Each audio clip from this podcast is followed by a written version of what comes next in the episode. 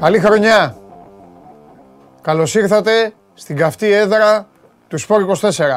Μόλις ξεκινάει άλλο ένα Show Must Go On. Το πρώτο Show Must Go On για το 2023. Όσοι πιστοί προσέλθετε, είναι η μοναδική καθημερινή αθλητική εκπομπή που καταπιάνεται με όλα αυτά που αξίζουν και προσπαθεί να σας φέρει ζεστό και αχνιστό στο πιάτο το φαγητό της ε, ενημέρωσης αθλητικής και μη.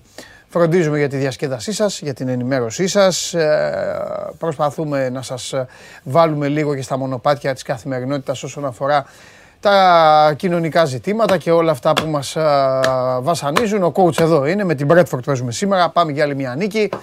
Παρακολουθούμε μια Premier League με πολύ μεγάλο ενδιαφέρον και διαφόρων είδων αποτελέσματα. Η αγαπημένη ομάδα της νεολαίας ε, δεν κατάφερε να κερδίσει ε, στην πρόσφατη, την τελευταία αυτή αγωνιστική. Γκέλαραν και έτσι η Arsenal κατάφερε να αυξήσει την διαφορά στη βαθμολογία. Ξεκινάω με την Premier. Έχουμε πράγματα σήμερα, όχι τόσο πολλά.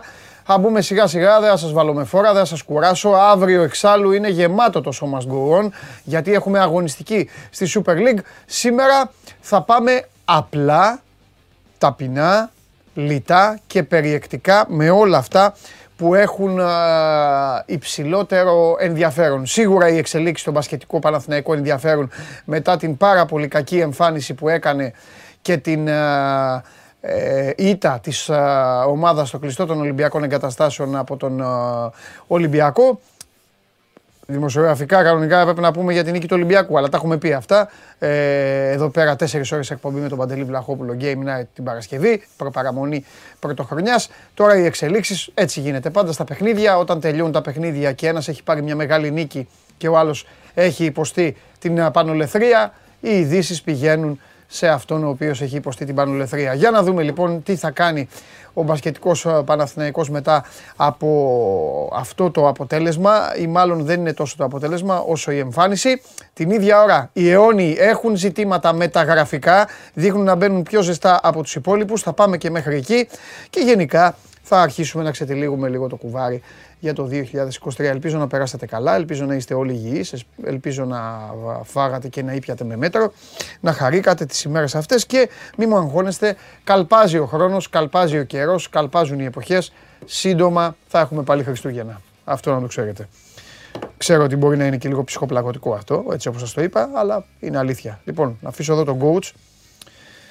Όχι, θα τον πάρω μαζί μου. Θα τον βάλω δίπλα μου, στη θέση του, κανονικά.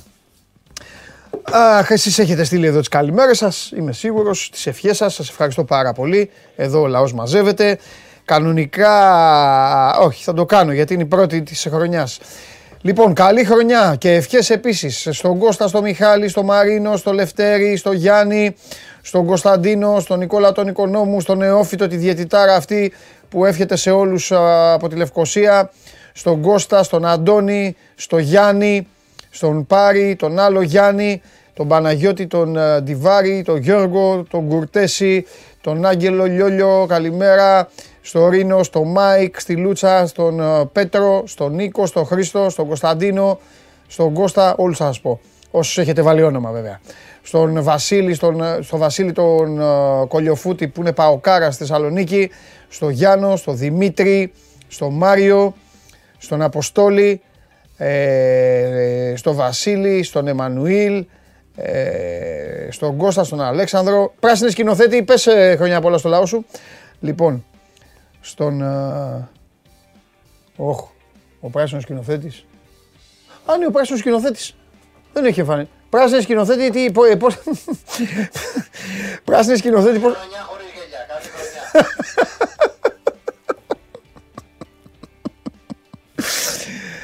Όχι Θεέ μου, δεν μπορώ ρε παιδιά, τι τραβάμε. Δεν μπορώ, εντάξει, ζητώ, ζητώ συγγνώμη, ζητώ συγγνώμη. ζητώ συγγνώμη. Από τις μέσα. Δεν μπορώ. Λοιπόν, παρακολουθείτε όλο ζωντανό το Show Must Go On στο κανάλι του Sport 24 στο YouTube. Ε, εδώ η παρέα είναι μεγάλη, στέλνετε τα μήνυματά σας. Άμα καταλάβω πώς έκλεισε η χρονιά, Κοίτα, μην ξεκινήσει η χρονιά που μου έχεις πει και άλωση. Έχεις ζητήσει και. Έχεις πει και ημερομηνίες για τις 8 του μήνα. Έχεις πει και. Πέρασε από το μυαλό μου να σου πω. Α, Ε, άμα όποιος ανοίγει το στόμα του. Λοιπόν. Ε, λοιπόν, ε, μέσω της εφαρμογής TuneIn ακούτε ολοζώντανο το σώμα Go Βλέπετε κιόλας εφαρμογή Android Auto για το αυτοκίνητό σας ε, και ανεβαίνει και στο Spotify με τη μορφή podcast. Λοιπόν, ελπίζω να είστε όλοι καλά εδώ, όλοι οι φίλοι εδώ ε, έχουν ε, μαζευτεί και πηγαίνουμε σιγά σιγά να ξεκινήσω. Δικαιούται νομίζω, δικαιούται, δικαιούται και το θέλω πολύ να κάνει το ποδαρικό στο show must go on ο συγκεκριμένος.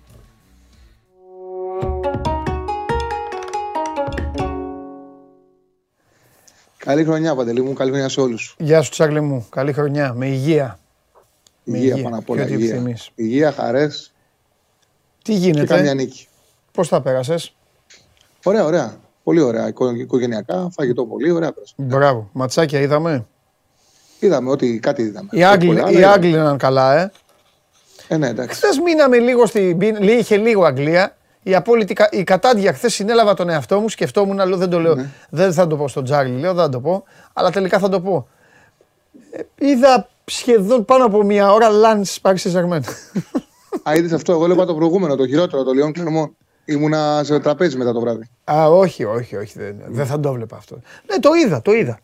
Το είδα και ε, εντάξει, δεν, δεν το είδα. Δεν είχα παίξει κάτι στοιχηματικά και αυτά. Αλλά ήμουν σίγουρος ότι η Πάρη Σεζερμέν δεν κέρδιζε. Ναι, δεν ήξερα ναι, αν ναι. θα χάνει δηλαδή. Έχασε και, και, έχασε και σχετικά εύκολα. Ε, κατά τα άλλα και οι Ισπανοί έχουν μπει έχουν μπει λίγο με ιστορίες. Η Ρεάλ, παιδιά, πότε παίζει; Η... Ναι, Α, έπαιξε η Ρεάλ. Κέρδισε τη Βαγιαδολίδ. Έπαιξε η Ρεάλ. Ναι, και, και έφτασε την. Ε, ήταν βράδυ, ήταν πάνω στο Παναθηναϊκός Ολυμπιακός και δεν καταλάβαμε. Κάποια παιχνίδια είναι που δεν τα καταλάβαμε. Ναι, ναι, ναι. ναι, ναι. ναι. Κέρδισε ο τέλο με δύο γκολ του Μπετζεμά στο 86 και στο 89 τα βάλαμε. Ναι. Λοιπόν, εγώ επειδή θέλω να τα πω τώρα εδώ με τον Τζάρλι που γελάει, επειδή ήμουν εδώ στο στούντιο 4 ώρες με τον Βλαχόπουλο, mm. θέλω και επειδή πήγα μετά και είδα τα, τα αποσπάσματα, εκτεταμένα κιόλας, θέλω να ευχαριστήσω το Φαγές, γιατί το ένα του αυτογκόλ ήταν καλύτερο από το άλλο. Και... Ναι, ναι, ναι, ναι, δεν υπάρχουν. Θέλω να σου πω κάτι. Μου κάνανε εδώ πλάκα μέσα στο στούντιο 0-1. Μου λέει ο Καβαλιεράτο 0-1. Μου λέει να σε ενημερώσω 0-1.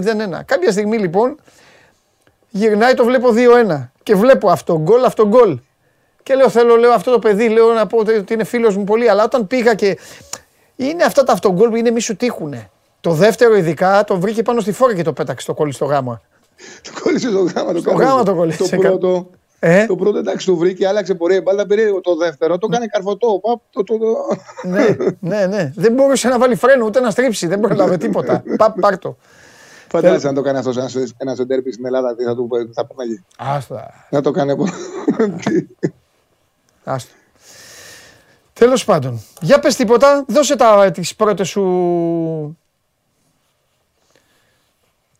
Πρώτα απ' όλα μου αρέσανε πάντα οι τοποθετήσεις σου. Κάτσε επειδή είναι το θέμα ναι, των ημερών και μετά θα έχουμε εδώ τον Αλέξανδρο να πει. Θέλω να μου πεις την άποψή σου για τον μπασκετικό Παναθηναϊκό. Επειδή ξέρω ότι έχεις δει άφθονο, άφθονο Παναθηναϊκό μπάσκετ. Άφθονο. Θέλω να μου πεις τώρα από Παναθηναϊκός, ε, ας πούμε, ναι. υπέστη μία ήττα, θα, θα το πω και θα το καταλάβουν όλοι αυτή τη στιγμή έτσι όπως θα το πω, θα το καταλάβει και ο πιο φανατικός Ολυμπιακός. Υπέστη, ε, μάλλον, είδαμε έναν αγώνα, μία έκβαση αγώνα, μία αναμενόμενη. Ούτε ο Μπαρτζόκα δεν το περίμενε αυτό που έγινε. Ούτε οι παίκτες του Ολυμπιακού. Δεν λέω ότι δεν περίμεναν να κερδίσουν. Καμία ομάδα δεν πάει να χάσει παρά τα προβλήματα. Αλλά όλο αυτό που έγινε ήταν μη αναμενόμενο. Και φυσικά έχει να κάνει πέρα από το, την προσήλωση και όλο το inside μέσα στην προετοιμασία του παιχνιδιού, ο Ολυμπιακός ήταν 110% προετοιμασμένος. Αποδείχθηκε. Είχε να κάνει και με αυτήν την εικόνα του Παναθηναϊκού. Εσένα τι γεύση σου άφησε, πώς το είδες; Θα σου πω. Εγώ δεν μπορώ να το πω μπασκετικό Παναθηναϊκό. Να σου πούμε ειλικρινής, έχω δει το τελευταίο 1,5 χρόνο 1,5 μάτς με το Χεζόνια. Πότε ήταν, τα τελευταία 2,5 χρόνια 1,5 μάτς με το Χεζόνια. Δεν έχω δει ούτε δευτερόλεπτο. Ε, αποσπασματικά Κάτι, δεν έχανε αγώνε, γιατί το κάνεις αυτό; Ναι, ναι, τι, τι, τις, τι σε έχει χαλάσει δηλαδή; Όχι, δεν, ε, δεν μπορώ να δεχτώ ότι ο Παναγιακός είναι από τις χειρότερες ομάδες της Ευρωλίγκας. Ναι. Ούτε ότι το μπάσκετ που παίζει είναι τόσο χαμηλού επίπεδου. Ε, ε, ντρέπομαι για αυτή την εικόνα του Παναθηναϊκού. Δηλαδή για το γεγονός ότι πέρασαν τελευταίος. Για το γεγονός ότι είναι μια ομάδα που φέτος, για παράδειγμα, όταν έχεις σέντερ το Παγιάννη, από ξεκινά, όταν έχεις σέντερ το Παγιάννη, δεν μπορεί να πάρει να πάρεις δεύτερο ψηλό τον κουτάι τη και να μην πάρεις έναν Αμερικάνο γρήγορο. Και, τον, και παίρνουν έναν δεύτερο ψηλό τον κουτάι τη γιατί θεωρούν ότι θα μαρκάρει τον, ε, το πεντάρι του Ολυμπιακού. Δεν μπορεί να σχεδιάζει έτσι η ομάδα. Ομάδα σχεδιάζεις με βάση να την ε, βελτιώσεις. Όπως τώρα πήραν τον Μπέικον και διαβάζω ότι έχουν φτιάξει όλα τα. Δεν τον ήθελε ο προπονητής τον Μπέικον και τώρα του έχουν φτιάξει όλα τα συστήματα πάνω του. Δηλαδή δεν είναι πράγματα τα οποία σου δείχνει ότι η ομάδα δεν, δεν λειτουργεί καλά, δεν πηγαίνει καλά. Και σου λέω εγώ. Εντάξει, επειδή θα σου πω κάτι ειλικρινά. Με το, όταν με το που ξεκίνησα τη δουλειά, είχα, είχα και τον πατέρα μου έτσι εκείνο το διάστημα, το, το 4. Μου έφυγε τελείως ε, ο παδισμός μου φύγε τελείως ότι είμαι Παναθανικό. Τελείως ο ποδόσφαιρο. Είχε τύχει τότε, είχε πάρει ο Παναθανικό τον Μπίσκαν και τον Κονσέισάου. Και τα πρώτα μου έτσι, άρθρα που είχα γράψει ήταν ότι αυτοί οι δύο παίκτες κόντρα στο ρεύμα δεν είναι καλοί παίκτες. Ότι είναι με προβληματικές μεταγραφές. Και επειδή μου την πέφτανε τότε, ήθελα να μην να δικαιωθεί αυτό που έβγαινε. Και μου έσπασε, ρε παιδί μου, το να είμαι φίλο μου έφυγε το παδικό. Μου έμεινε με την ομάδα του Μπράντοβιτς. Όταν ε, έγινε αυτό με το που έφυγε ο Μπράντοβιτς, έσπασε και το τελευταίο κομμάτι το να είμαι οπαδό. Ε, βέβαια, σε ένα διάστημα, επειδή το πασχετικό το, Παναθ... το Παναθηναϊκό τον είχα, ήταν κάτι το οποίο το υποστήριζα, μου είχε μείνει, ήταν σαν μια συνέχεια της παιδικότητας. Το να έχεις κάτι να υποστηρίζεις, να ε, περνάς άσχημα τον χάνει. Σου ναι. βγάζει, μια, έτσι, βγάζει, σου βγάζει και το παιδί μέσα σου. Εννοείται, όλο συνέστημα είναι αυτό. Ναι, υπήρχε αυτό ο ρομαντισμό. Μόλι είδα το Παναθηναϊκό να μην είναι στο επίπεδο το οποίο έπρεπε να είναι, έπρεπε να βρίσκεται, ε, με στεναχώρησε και με έκανε να μην θέλω να το δω. Δηλαδή αυτή είναι η πραγματικότητα. Με έκανε να, να, να είναι αποκρουσικό. Το να ναι. βλέπω κάτι playmaker να μην ξέρουν το άθλημα, να μην ξέρουν τα βασικά, να μην, δίνουν, να μην μοιράζουν σαν το παιχνίδι. Ήταν, γίνεται επί χρόνια αυτό. Είναι πάρα πολύ ενοχλητικό. Οπότε α, ε, αποφάσισα να απέχω. Να μην, δηλαδή, δηλαδή ήταν και κάτι το οποίο δεν με αντιπροσωπεύει, δεν μπορώ να το δω. Γιατί το Παναγικό τον έβλεπα γιατί θεωρούσα ότι μια ομάδα που λειτουργούσε σωστά. Αυτό ήταν που με κρατούσε ο Παναναναϊκό. Ε, και, έχει, και έχει φύγει αυτό, έχει χαθεί. Και γι' αυτό το λόγο έχω επιλέξει να συνειδητά να μην ασχολούμαι. Εντάξει, θα δούμε. Για πες μας τώρα, δώσε μας τα φώτα σου. Έχει τίποτα σήμερα; Γιατί αύριο, έχει... αύριο θα έχουμε δουλειά. Αύριο έχεις δουλειά και σήμερα έχει τέσσερα μάτια σαμπιονά. Ναι. Επέλεξα να πάω με δύο άσους. Με, την, με την ανάγκη που έχει το Στρασβούργο υποδέχεται το Τρουά. Στη Γαλλία να πούμε ότι επειδή του χρόνου θα γίνουν ομάδες 18, πέφτουν 4. Ναι. Το Σαλτσβούργο είναι πρώτο τελευταίο. Είναι από τις μικρομεσαίες ομάδες το πιο πλούσιο κλαμπ. Πέρσι με τον Στεφάν ε, που πήραν, ε, ε, πήραν προπονητή, κλείσαν για τέσσερα χρόνια τον προπονητή που είχε πάει πολύ καλά της Ρεν, τον Στεφάν, και πέρσι χάσαν την Ευρώπη για ένα βαθμό στο τέλος. Φέτος τα πράγματα δεν πάνε καλά. Είναι πρώτο τελευταίο το Στρασβούργο με 11 βαθμούς. Πρέπει να βάλει από κάτω άλλες τρεις ομάδες. Αν κερδίσει σήμερα, πάει στους 14 βάζει από κάτω τον Μπρέσπι ο Σερ. Ε, έπαιξε πολύ καλά στο Παρίσι στην πρώτη αγωνιστική μετά την επιστροφή στη δράση. Έχασε στο 96 με πέναλτι. Ναι, από, το, από την Παρίλε, από τον Εμπαπέ. Ναι, ναι την Παρή, ναι. Χάσα στο 96 με πέναλτι. Το έχω σημαδέψει με το μάτσο με την Τρουά. Πρέπει να το πάρουν οπωσδήποτε. Θεωρώ ότι θα την κερδίσουν την Τρουά, να πάνε στους 14 για να σωθούν. Δεν είναι ομάδα για να πέσει. Με τίποτα. Δηλαδή, μεσοεπιθετικά έχουν μια πλούσιο ρόστερ. Ψήφο θα κερδίσουν σήμερα. Δεν είναι στο 90-95 είναι ο Άσος. Mm-hmm και θα κάνω ένα παρολί με τον άσο της Λίλ, με τη Ρέμς, στο 1,70.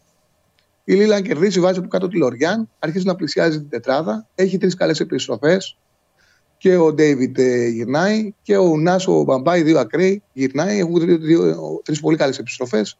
Είναι βατό το μάτς με τη Ρέμς, είναι καλός ο άσος στο 1,70. Στα τελευταία πέντε παιχνίδια που έχουν παίξει εντός έχουν κερδίσει τα τέσσερα μάτς. Πιστεύω ότι θα έρθει αυτό το, αυτή η διάδα, αυτή η δύο άση, ο άσος του Ασβούργου και ο άσος τη Λίλ. Μάλιστα. Ωραία.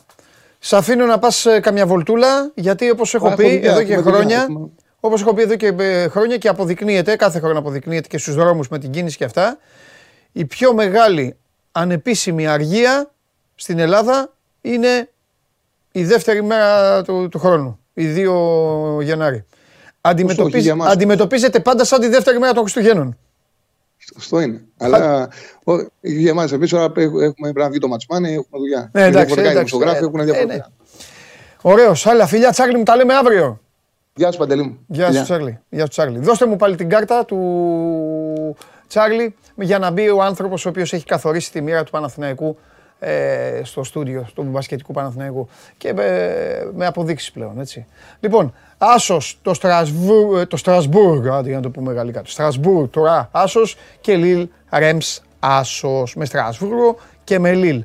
Είναι ο κύριος Τσάρλι. Και τώρα, αγαπημένοι μου φίλοι, ε, ό,τι θέλετε να ρωτήσετε μπασκετικό μπορείτε να μπείτε στο Instagram για τον Παναθηναϊκό μιλάω στο Instagram του Sport24 πηγαίνετε στα stories αυτό που σας λέω και κάνετε δηλαδή στα ποδόσφαιρα κάντε το τώρα για τον μπάσκετ του Παναθηναϊκού έλα κάτσε έλα κάτσε ε, θέλω να πω κάτι στον κόσμο που έχει να κάνει με το ρεπορτάζ. Καλή χρονιά, καλή χρονιά, υγεία, Αλεξανδρέ μου.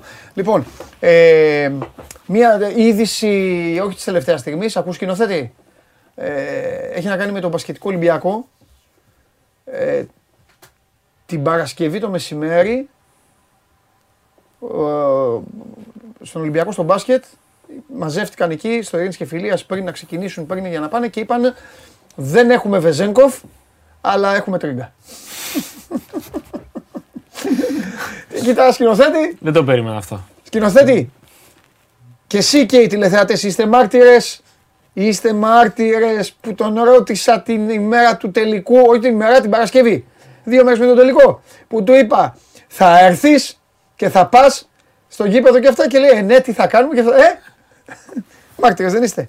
Λοιπόν, τι γίνεται; Ελπίζω να μην θα μιλήσουμε για μπάσκετ. Γιατί Όχι, τι θες να πούμε για την κυφσιά; Μου ζητήθηκε από τον ε, σκηνοθέτη να μιλήσουμε για Κατάρ. Για Κατάρ, ε. Λέει, μπες μέσα και πες κάτι για Μουντιάλ. Σκηνοθέτης, άστα. Έχει, έχει τέτοιο, έχει κουδουνίσει. Πέρασε. Έχει πάθει τις τελευταίες μέρες. Πόσο πάει εσύ, σε 10 μέρες τώρα σε έχουν, σε έχουν βάλει στο στόχο; 10 γιορτινές μέρες. 10. 10. Λοιπόν, για πάμε τώρα σιγά σιγά. Ε, να ξεκινήσουμε από το εξής. Συμφωνούμε ότι αυτό που έγινε την Παρασκευή δεν περνάει έτσι; Συμφωνούμε. Νομίζω ότι οποιαδήποτε ομάδα και να είναι, είτε μιλάμε για την πιο χαλαρή ομάδα του πλανήτη ναι, ναι, ναι, σε μια γωνιά της Νέας Ζηλανδίας, είτε για... Μιλάμε για... Ε. Δεν δε χρειάζεται να το εξηγήσεις παραπάνω. Εννοείται. Το σκηνικό που έγινε ε... με το που τελείωσε το παιχνίδι με τις διαμαρτυρίες συζήτηση στα Ιφισούνα. Ναι. Έμαθες τίποτα περισσότερο για αυτά, γιατί μα τα έλεγε λίγο φρέσκα την Παρασκευή. Ε, όχι για αυτά συγκεκριμένα. Α, ε, όχι, ήσουν εκεί, ναι. ναι δεν έχει. δηλαδή, ε, καταγράφηκαν πάρα πολύ εύκολα τα παράπονα του κόσμου. Ναι. Ε, με, με σκληρές ατάκε σε ένα σημείο, αλλά ε, πολύ ειλικρινά και νομίζω ότι Κατάλαβα ήταν, ήταν, ήταν, πολύ, δεν έπεφτε μπινελίκι δηλαδή. Μπράβο, μπράβο. Ε, του φεκέ στον αέρα. Μπράβο. Και ήταν, ήταν, ήταν στο στυλ ε, αγανάκτηση. Μπράβο. Ναι. Και ήταν νομίζω και ε, μπορεί να ακουστεί κάπως έτσι όπως θα το θέσω, αλλά ήταν πολύ υγιές το πώς εκφράστηκε με διάλογο επιτόπου. Ναι. Ε, δεν έγινε σε μια προπόνηση ή να μην ξέρουμε τι γίνεται ή πώς ε, ή με πιο επιθετικό τρόπο να το πούμε αλλιώς. Mm-hmm, γιατί mm-hmm. τα έχουμε δει και αυτά στην ε, Ελλάδα. Έγινε face to face. Βγήκαν οι τρεις άνθρωποι από την ομάδα. Ο Αργύρης Πεδουλάκη ως τεχνικός διευθυντής, ο Γιώργος Παπαγιάννης αρχικός και ο Σάβα Αρώνης ως τη manager και ως ε, ο πιο παλιός ουσιαστικά πλέον στην, ε, στο αγωνιστικό τμήμα. Έτσι. Ε, υπόθηκαν αυτά που ήθελαν να υποθούν από την πλευρά των οργανωμένων. Ο Γιώργος Παπαγιάννης άκουγε τα παράπονα και κάποια ζητήματα τα οποία έθεσαν οι οργανωμένοι. Τι λέγανε ρε παιδί μου οι άνθρωποι, το, το, το, το μεγαλύτερο τους, ε, ποιο ήταν που στάθηκαν; Η συμπεριφορά, η συμπεριφορά. δεν είχε να κάνει με ναι. τη... Εντάξει, προφανώς ναι, δεν είχε να κάνει με τα συστήματα τώρα, εντάξει, και οι άνθρωποι Οπαδοί είναι, δεν ξέρουν τα pick and τώρα και τα τέτοια. Είναι, είναι το... Και δεν τους ενδιαφέρει. Μπράβο. Κερδίζουν θέλουν. Μπράβο. Α, δεν, δεν, ξέρω αν θα κερδίζουν. Δεν τους ενδιαφέρει να κερδίζουν με τρίποντα, με δίποντα, με καρφώματα, ε, με lay-up. Ε, έχει να, να κάνει με τη. Ένα μπαλμό. Ένα... Μπράβο, με τη συμπεριφορά. Γιατί δεν είχε ο Παναθηναϊκός ε, αυτό που είπες και εσύ, παλμό. Δηλαδή ναι. με το που κάνει ο Ολυμπιακός στο 22-33, στο 12, με το lay-up του Παπα-Νικολάου στον ευνηδιασμό και παίρνει το time out, τελειώνει εκεί το παιχνίδι. Δηλαδή μετά δεν έχει να συζητήσουμε κάτι. Και νομίζω ναι. ότι και αν ήθελε ο Ολυμπιακός, το μάτσα πήγαινε και πάνω από τους 30. Ναι. Κάποια στιγμή. Δηλαδή έφτασε 30. 31. 31 και ο Ολυμπιακός έσβησε. Θα μπορούσε ε, τι, την ώρα που πήγε 31 έσβησε. Θα μπορούσε να το πάει ο Ολυμπιακός όσο θέλει. Είναι ναι. αντικειμενική αλήθεια αυτό, έτσι. Δεν είναι Όχι, αλήθεια είναι. Αλήθεια είναι ναι. Οπότε είχε να κάνει με τη συμπεριφορά, με την ε, έλλειψη αγωνιστικότητας, με την έλλειψη εγωισμού, θα, θα μπορούσαμε να πούμε. Και είναι αυτό το οποίο είχαμε συζητήσει και πέσει, αν θυμάσαι, ε, στην Τριαντάρα από τον Ολυμπιακό στην Ευρωλίγκα με τον Τζαμπουκά του Μποχορίδη με τον Ντόρση. Θυμάσαι που είχε στο 39 και λέγαμε για τον Τζαμπουκά και σου είχα πει ότι τουλάχιστον εμφανίστηκε ένας ο οποίος έκανε ένα τσαμπουκάστο στο 39 για να δείξει ότι υπάρχει κάτι. Σε αυτό το μάτι δεν έγινε ούτε αυτό. Δεν είπα να πάει να χτυπήσει προφανώς. Ναι, ρε παιδί μου, Κατάλαβε. να ναι, δείξει ναι, ναι. λίγο ότι είμαστε εδώ. Κοίτα, ο Ράντονιτς, επειδή άκουσε τ- τα σχολιανά του, ας μην περάσει αυτό στον Τούκο, να το πω εγώ. Το προσπάθησε να το κάνει. Στο πρώτο ημίχρονο κιόλας. Εκεί που μπήκε μέσα. Να πάρει την τεχνική ποινή. Όχι να την πάρει, την πήρε. Ε, Υπάρχει μια φάση στο πρώτο ημίχρονο. δεν Στο είναι; πρώτο ημίχρονο. Στο πρώτο, Ε, αλλά πήρε. νο- δεν ήταν Αλλά- τόσο πολύ, να σου πω την Αλλά αλήθεια. δεν ήταν μια, ε, σαν να πέρασε και να μην ακούμπησε. Ήτανε, ήταν, δεν ήταν κίνηση ε, αλλαγής δεδομένων στην ομάδα του. Δηλαδή να δείξει ότι Ναι, ήταν, ήταν πιο πολύ αγανάκτηση η δικιά του. OK. OK. Τώρα που τον έχασα και το είπα, πιστεύεις ότι έχει χάσει το τρένο; Ε, Τα λέμε όλα σκληρά τώρα. Δεν Ε, έχουμε τώρα όλα. δεν έχει να, να λέμε γιατί ε, Ναι. όταν ε, υπήρξε τριαντάρα από την Αλμπά, Ναι. η, Ήρθε ο κατα- Μπέικον. η κατάσταση μαζεύτηκε γιατί ήρθε ο Μπέικον, Ναι. τον οποίο δεν ήθελε ο Ράντονιτς στην ομάδα. Ναι, Τώρα δεν υπάρχει Μπέικον. Ναι. Δηλαδή δεν υπάρχει στην αγορά ένας παίκτης με το βεληνεκές να πεις ότι κάνω δεύτερη μεταγραφή και το μαζεύω. Ναι. Και αν θες και την άποψή μου και να υπήρχε, Πώς δεν τη Μπέικ- θέλω. αν, και να υπήρχε αντίστοιχου βεληνεκούς παίκτη στην αγορά, αυτή τη στιγμή δεν θα γινόταν και τέτοια κίνηση. Με το υπάρχον τεχνικό επιτελείο. Δηλαδή δεν μπορεί να υπάρξει δεύτερη υπέρβαση αυτή τη στιγμή με την ίδια κατάσταση. Γιατί έχουμε και 8, έχει, έχει 8 ξένους ο Παναθηναϊκός, έχουμε μια ομάδα η οποία Καλά, διαθέτει 8 σωστό. Τι έκανε, ξένους. 9 ξένους. α, φε- Πώς, τι, ναι. Ε, Εδώ δεν έχει καταφέρει να μπεμπλακεί από το συμβόλαιο του Άντριους Το άντιος. εδώ και δυόμισι μήνες. Οπότε να φέρεις και άλλον, δηλαδή να έχεις να έχεις ουσιαστικά δύο που θα πληρώνεις για να κάθονται και να έχεις άλλους 8. Όχι δύο, τρεις. Ναι, εννιά θα πάει. Ενώ δύο ανενεργούς. Και να έχεις και άλλους 7, άλλους 7 που θα πρέπει να τους συναλλάζει λίγο και στην Ευρωλίγκα και στο πρωτάθλημα για αυτά. Ε, έχουν γίνει, για να σε πάω λίγο, γιατί τα έχουμε πει για το παιχνίδι, ε, ο κόσμος καθόταν στην αργία, διάβαζε, ε, το έβλεπε, εντάξει, έχει πέ- πέρασε το παιχνίδι. Για να πάμε λίγο τώρα και στην επόμενη. Ε, έχουν γίνει ζυμώσεις, ρε παιδί μου, ψάχνουν, κάνουν. Σήμερα ο Παναθηναϊκός να πούμε πρώτα απ' όλα ότι παίζει στην Πάτρα με τον Προμηθέα. Με τον Προμηθέα. Ένα μάτς πάρα πολύ σημαντικό. Εντάξει, δεν είναι. ε, ε, Η διαφορά παραμένει του Παναθηναϊκού με τους υπόλοιπους. Αν ο Παναθηναϊκός έχει μια διαφορά από τον Ολυμπιακό, η οποία φαίνεται πλέον, νομίζω όμως ότι έχει και από τους άλλους. Έχει, αλλά έτσι όπως Εντάξει, δεν είναι τον ο- έχουμε δει στο Περιστέρι τον Παναθηναϊκό, για να σου πω την αλήθεια. Λέω το Περιστέρι γιατί είναι μια πολύ νοικοκυρεμένη ομάδα, Ναι, ναι, ναι. η οποία δεν χαρίζεται. με την οποία παρεμπιπτόντως παίζει την άλλη εβδομάδα. Στο ΑΚΑ. Α, παίζει στο ΆΚΑ. 7 του Στο μήνα. Περιστέρι έχουν παίξει. Όχι, όχι, είναι τελευταίο μάτς πρώτου γύρου. Ε, Ή πρώτο-τελευταίο ακόμα μας πρώτο πρώτο γύρο γύρο. παίζουν. Κάτι τέτοιο, ε. ναι, κάτι Μμ, τέτοιο. Εντάξει, εντάξει, εντάξει. Ωραία. Ε, σε μια πρόταση τέσσερα θέματα είπαμε. Τέλος πάντων, για πάμε στις ε, ζυμώσεις. Ε, είναι ένα παιχνίδι το οποίο μπορεί να φέρει εξελίξεις πολύ πιο γρήγορα από ό,τι περιμέναμε. Κάτσε, δηλαδή, ρε παιδί μου. το μισό συμ- λεπτό. το σημερινό- Ωραία πάσα μου κάνεις. Δηλαδή, κερδίζει ο Παναθηναϊκός με 12 πόντους. Δεν μιλάει για αυτό το σενάριο. Μιλάει για το άλλο σενάριο. Κατάλαβα για τι σενάριο μιλάς. Αλλά εγώ σου απαντάω με αυτό το σενάριο. Ναι. Δηλαδή, εντάξει, χαίρο πολύ χαιρόπουλο άμα χάσει ο Παναθηναϊκός. Άμα χάσει ο Παναθηναϊκός από τον Προμηθέα, ε, ποιος Ραντονίτ. Ε, και οι υπόλοιποι να κάτσουν στα διόδια, ξέρω, να κάτσουν στο Ρίο. Αλλά εγώ σου λέω ότι κερδίζει ο Παναθηναϊκός. Και παίρνει, παίρνει παράταση ζωής. Παράταση ζωής τώρα Αυτό ρωτάω. θα παίρνει μόνο με την Ευρωλίγκα. Για όσο είναι να παίρνει. Αν και. Ε, ναι, αλλά δεν είναι σωστό ούτε για τον ίδιο αυτό. Με συγχωρείς. ξανά- Δηλαδή, άμα κερδίσει. Ε, ε, άστον μετά. Καταλαβαίνω τι εννοώ. Αυτό σου λέω ότι Δηλαδή, με, το, με, με την εικόνα δεν της το λες ομάδα. κάθε ματς. Όχι, όχι. Με την εικόνα της ομάδας Ναι. θα, θα κερδίσει. πα- Θα παίρνει παράταση ζωής. ναι. Είχε πει ο Πιτίνο όταν είχε έρθει στον Παναθηναϊκό, είχε πει ότι ε, λέει είχα μπει στα αποδυτήρια στο πρώτο μου match και είπα στους παίκτες ότι έχετε one day contract. OK. Ουσιαστικά αυτό, αυτό πλέον ισχύει. Ναι. Κάθε μέρα ένα, ένα, ένα ε, μονοήμερο συμβόλαιο, να το πούμε έτσι. Ναι. Για να γυρίσει το Ε, πράγμα. Κακό και πολύ αγχωτικό αυτό για μια ομάδα. Αλλά αλλά- όταν φτάνει εκεί, ναι, έχει φτάσει. Οι ίδιοι έβαλαν τους εαυτούς σε αυτή τη συνθήκη. Ναι. Δηλαδή, ο Παναθηναϊκός ξεκίνησε ε, με πολύ διαφορετική κατάσταση. Και αν θέλεις κιόλας, για να είμαστε και ειλικρινείς, ε, το εύκολο και μετά την τριαντάρα με την ε, Άλμπα θα ήταν να αλλάξει ο προπονητής. Ήταν και πολύ νωρίς τη σεζόν. Ναι. Σωζόταν πάρα πολύ εύκολα το πράγμα εκείνη της, εκείνη τη στιγμή, τέλη, τέλη Οκτώβρη, αρχές Νοέμβρη. Ε, Ναι, αλλά δεν ξέρεις τι θα δόθηκε- είχε κάνει ο άλλος δόθηκε, προπονητής. δόθηκε Δεν εμπιστοσύνη. θα έχει έρθει ο Μπέικον, ας Δεν θα πούμε. είχε. Α, Ή μπορεί να έρχονταν και ο Μπέικον. Με χίλια δυο Ναι, ναι, ναι, χίλια δυο. ναι. Μπορεί να ήταν άλλη δομή. Μπορεί να είχαν φύγει άλλοι παίκτες. ήταν η πρώτη μεγάλη κρίση γιατί ο Παναθηναϊκός δεν έχει ξεκινήσει καλά. Ήταν στο 2-5. Πάει στην Άλμπα, τρώει 30. Πάλι με την ίδια εικόνα. Ναι. Χωρίς μαχητικότητα, χωρίς διάθεση, χωρίς χαρακτήρα χίλια δυο. Ναι, Και μετά από δύο μήνες φτάνει στο ίδιο σημείο. Και Ναι. το θέμα είναι ότι ε, ο Παναθηναϊκός σε καθαρά αγωνιστικά πλαίσια δεν έχει δείξει πάρα πολύ καλύτερος. Κοίταξε όμως, Τα Αλέξανδρε. παλεύει τα ματς κάποια, ναι, ε, μένει κοντά, ναι.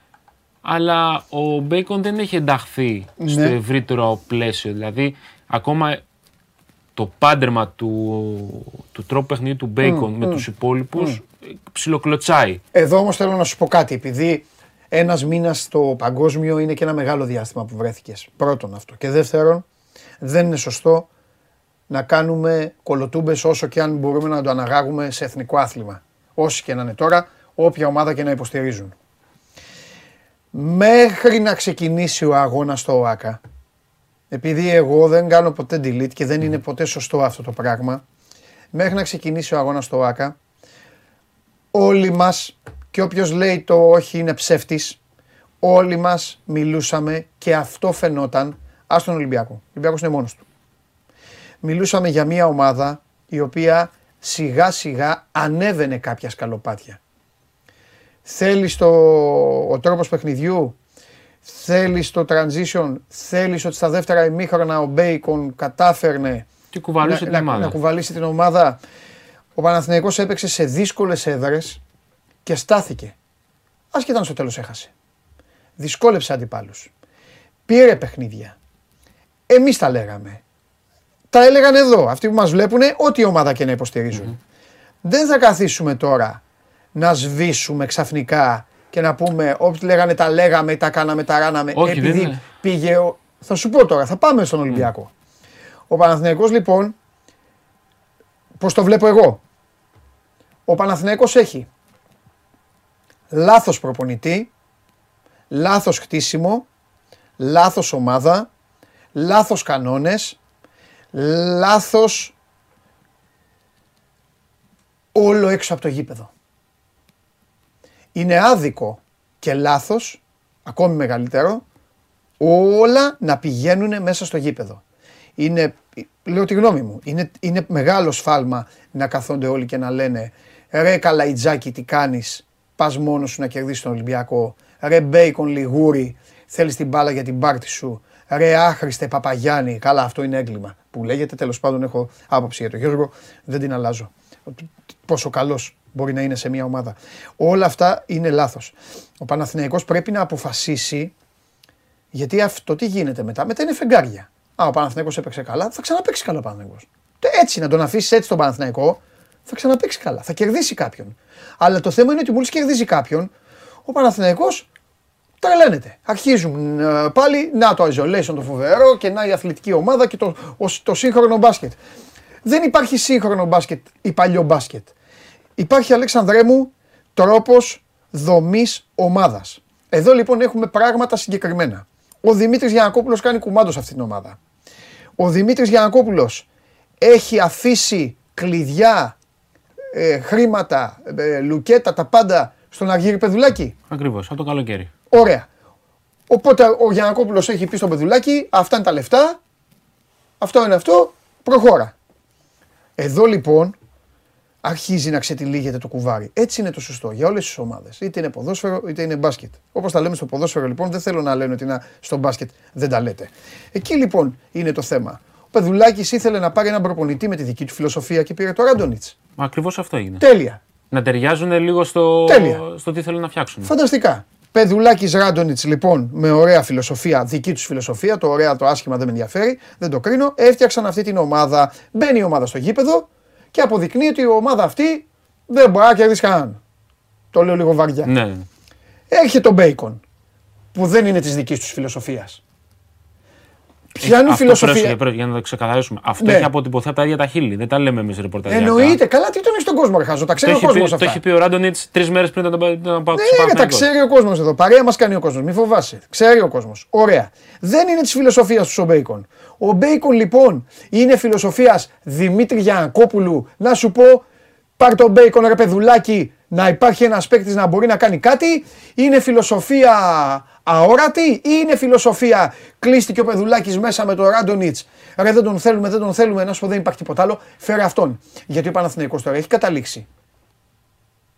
Και παίρνει αυτό την μπάλα για να κάνει ό,τι θέλει.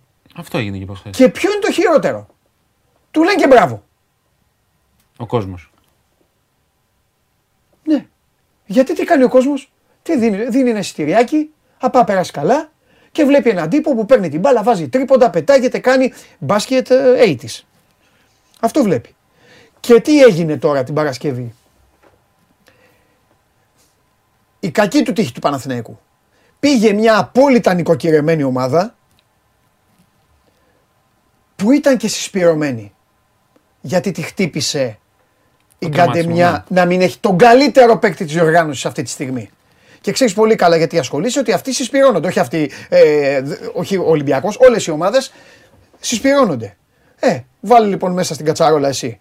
Πήγε ο Ολυμπιακός που είναι καλή ομάδα.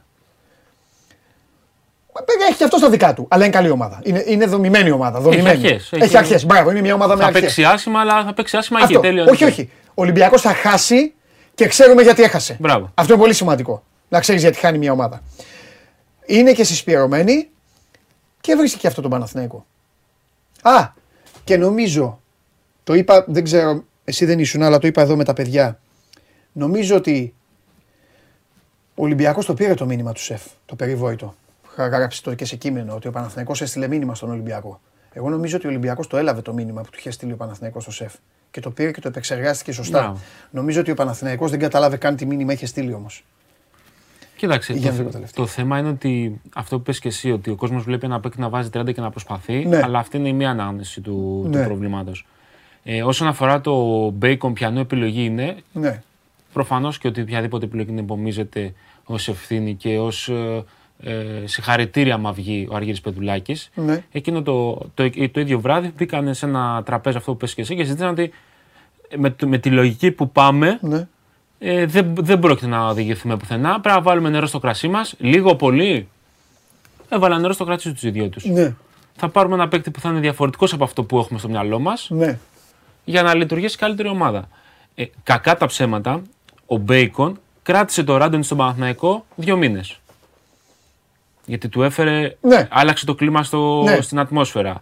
Ε, του έφερε τέσσερις σερί νίκες γιατί έβαζε τις 25. Ναι, ναι. Έχει χάσει και ματς από τον Μπέικον. Αυτό δεν έχει να Καλά, λέει. εντάξει, Από όλους τους εντάξει, παίκτες γίνεται αυτό. Μα ο παίκτης που θα πάρει την μπάλα θα ορίσει και τη. Προφανώς και είναι αφελές να λέμε ότι ο Παναθηναϊκός έχασε 25 πόντους στον Ολυμπιακό, γιατί ο Μπέικον έπαιρνε την μπάλα και σούταρε μόνος του. Όχι. Δεν έχει να λέει. Θα, μα- θα είμαστε και ανακόλουθοι.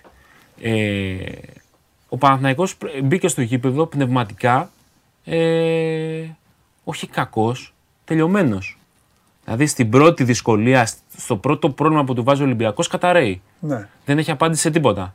Δεν έχει απάντηση τακτική, δεν έχει απάντηση ψυχολογική, δεν έχει απάντηση ε, αντίδρασης απέναντι στον κόσμο. Δηλαδή, αυτό που είπες και εσύ, η τεχνική ποινή. Η τεχνική ποινή είναι και για να δείξει στους παίκτες ότι είμαι εγώ εδώ, ξυπνήστε, αλλά και να δείξει στον κόσμο ότι η ομάδα αντιδράει κάπως. Έστω και ένας μπήκε μπροστά και αντέδρασε.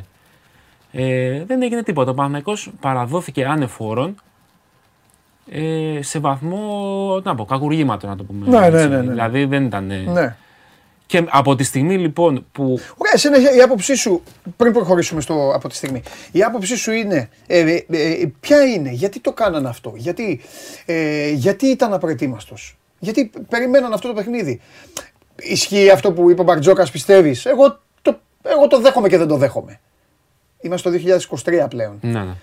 Δεν δέχομαι ότι μια ομάδα μαθαίνει ότι ο Βεζέγκοφ δεν παίζει και παθαίνει, ε, ξέρεις, μπλοκάρει. Ταράζεται. Αυτό είναι σαν, αυ- ο- σαν αυτό που είχε πει παλιά ο Δανίλιν. Είχε πει. Έμειναν με 10 παίκτες και δεν ξέραμε τι να κάνουμε. Ναι, ναι. Δεν υπάρχει αυτό. Δηλαδή, αυτό, αυτό δεν δηλαδή, αυτό υπάρχει μόνο αν ο Παναθηναϊκός κουβαλάει 4-5 σερί νίκες απέναντι στον Ολυμπιακό. ναι.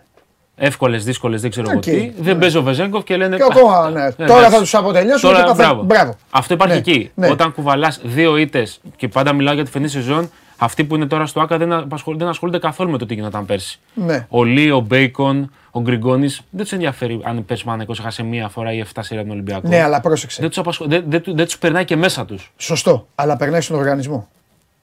Και ο οργανισμός, όπως λέω, οι οργανισμοί όλοι είναι πολύ πιο δυνατό από τα άτομα. Αυτό πιο πολύ περνάει στους Έλληνες. ο ωραία. ξένος δεν διαβάζει Ναι. για να καταλαβαίνει ε, τι γίνεται. Ναι. Δηλαδή, οι- στα συνθήματα που ακούγονταν προχθές στο ΑΚΑ, ο ξένος δεν ξέρει τι ακούγεται. Ούτε Ναι. πιθανότατα ούτε καν θα ρωτήσει Ναι. τι, λέ- τι έλεγε ο κόσμος, τι Ναι. φώναζε, γιατί δεν θα ασχοληθεί. Ναι.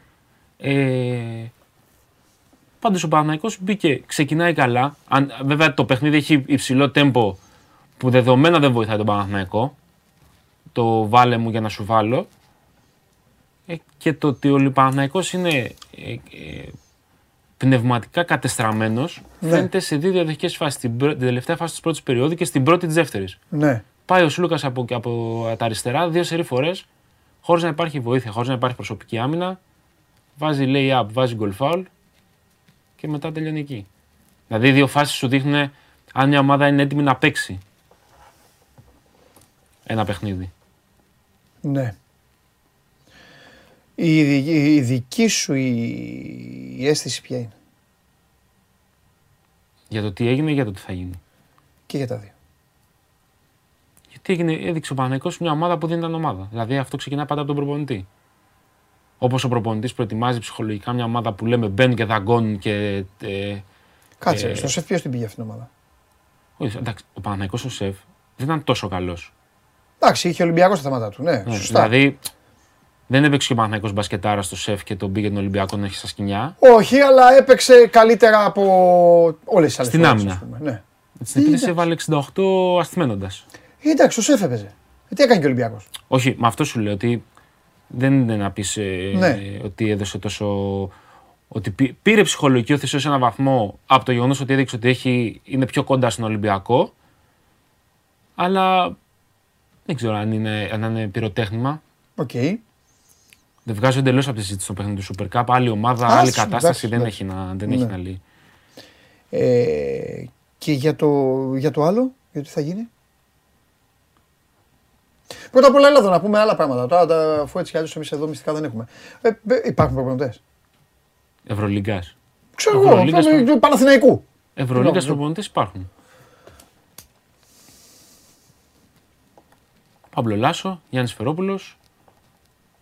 Αυτή είναι με, με, με προϊστορία και βιογραφικό από την περσινή οργάνωση. Είναι πολύ δύσκολες περιπτώσεις και οι δύο. Θα διαφωνήσω. Γιατί; Εντάξει, του Σφερόπουλου είναι σχεδόν ακατόρθωτο. Δεν ξέρω πώς μπορεί ο Ε, κόσμος. τότε τι θα διαφωνήσεις; Για την άλλη περίπτωση.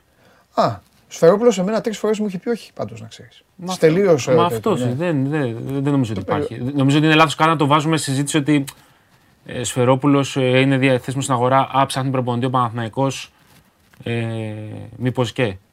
Ναι. Και ο- Ο Λάσο, ο Λάσο. Για πες μου για το Λάσο, με ενδιαφέρει η γνώμη σου. Αφού καταφέρω να φτιάξω αυτό το ακουστικό επιτέλους. Ο Λάσος καταρχάς στην ε, διάρκεια της χρονιάς είχε Ναι. δηλώσει σε Ισπανική εφημερίδα ότι δεν είναι δεδομένο ότι η επόμενη μου δουλειά θα είναι στη Euroleague. Δηλαδή είχε αφήσει ανοιχτό ακόμα και να κατέβει ένα σκαλοπάτι. Αυτό τι δείχνει; Μήπως όμως το κάνει και για να χαλαρώσει. Εντάξει, είχε κάποια προβλήματα ο άνθρωπος, δεν ήταν. Ε, οι γιατροί είπαν ότι είναι καλά. Αυτός αυτός, ε, ε, εξήγησε ότι μπορούσε να κοτσάρω τη Real Madrid ε, με βάση τα Εντάξει, σωματεύσει των η γιατρών. Real το σπίτι του. ε, Αλέξανδρο. Προφανώς και ο- η πίεση στον πάγκο του Παναθηναϊκού, ειδικά αυτή τη στιγμή, δεν συγκρίνεται με τη Real. Γιατί στη Real αυτό που λες και εσύ έμπαινε στο γήπεδο και τον χειροκροτούσε όλο το γήπεδο. 30 έτρωγε από τη Βαρσελόνα και δεν κουνιόταν φίλο. Δεν έχει να λέει.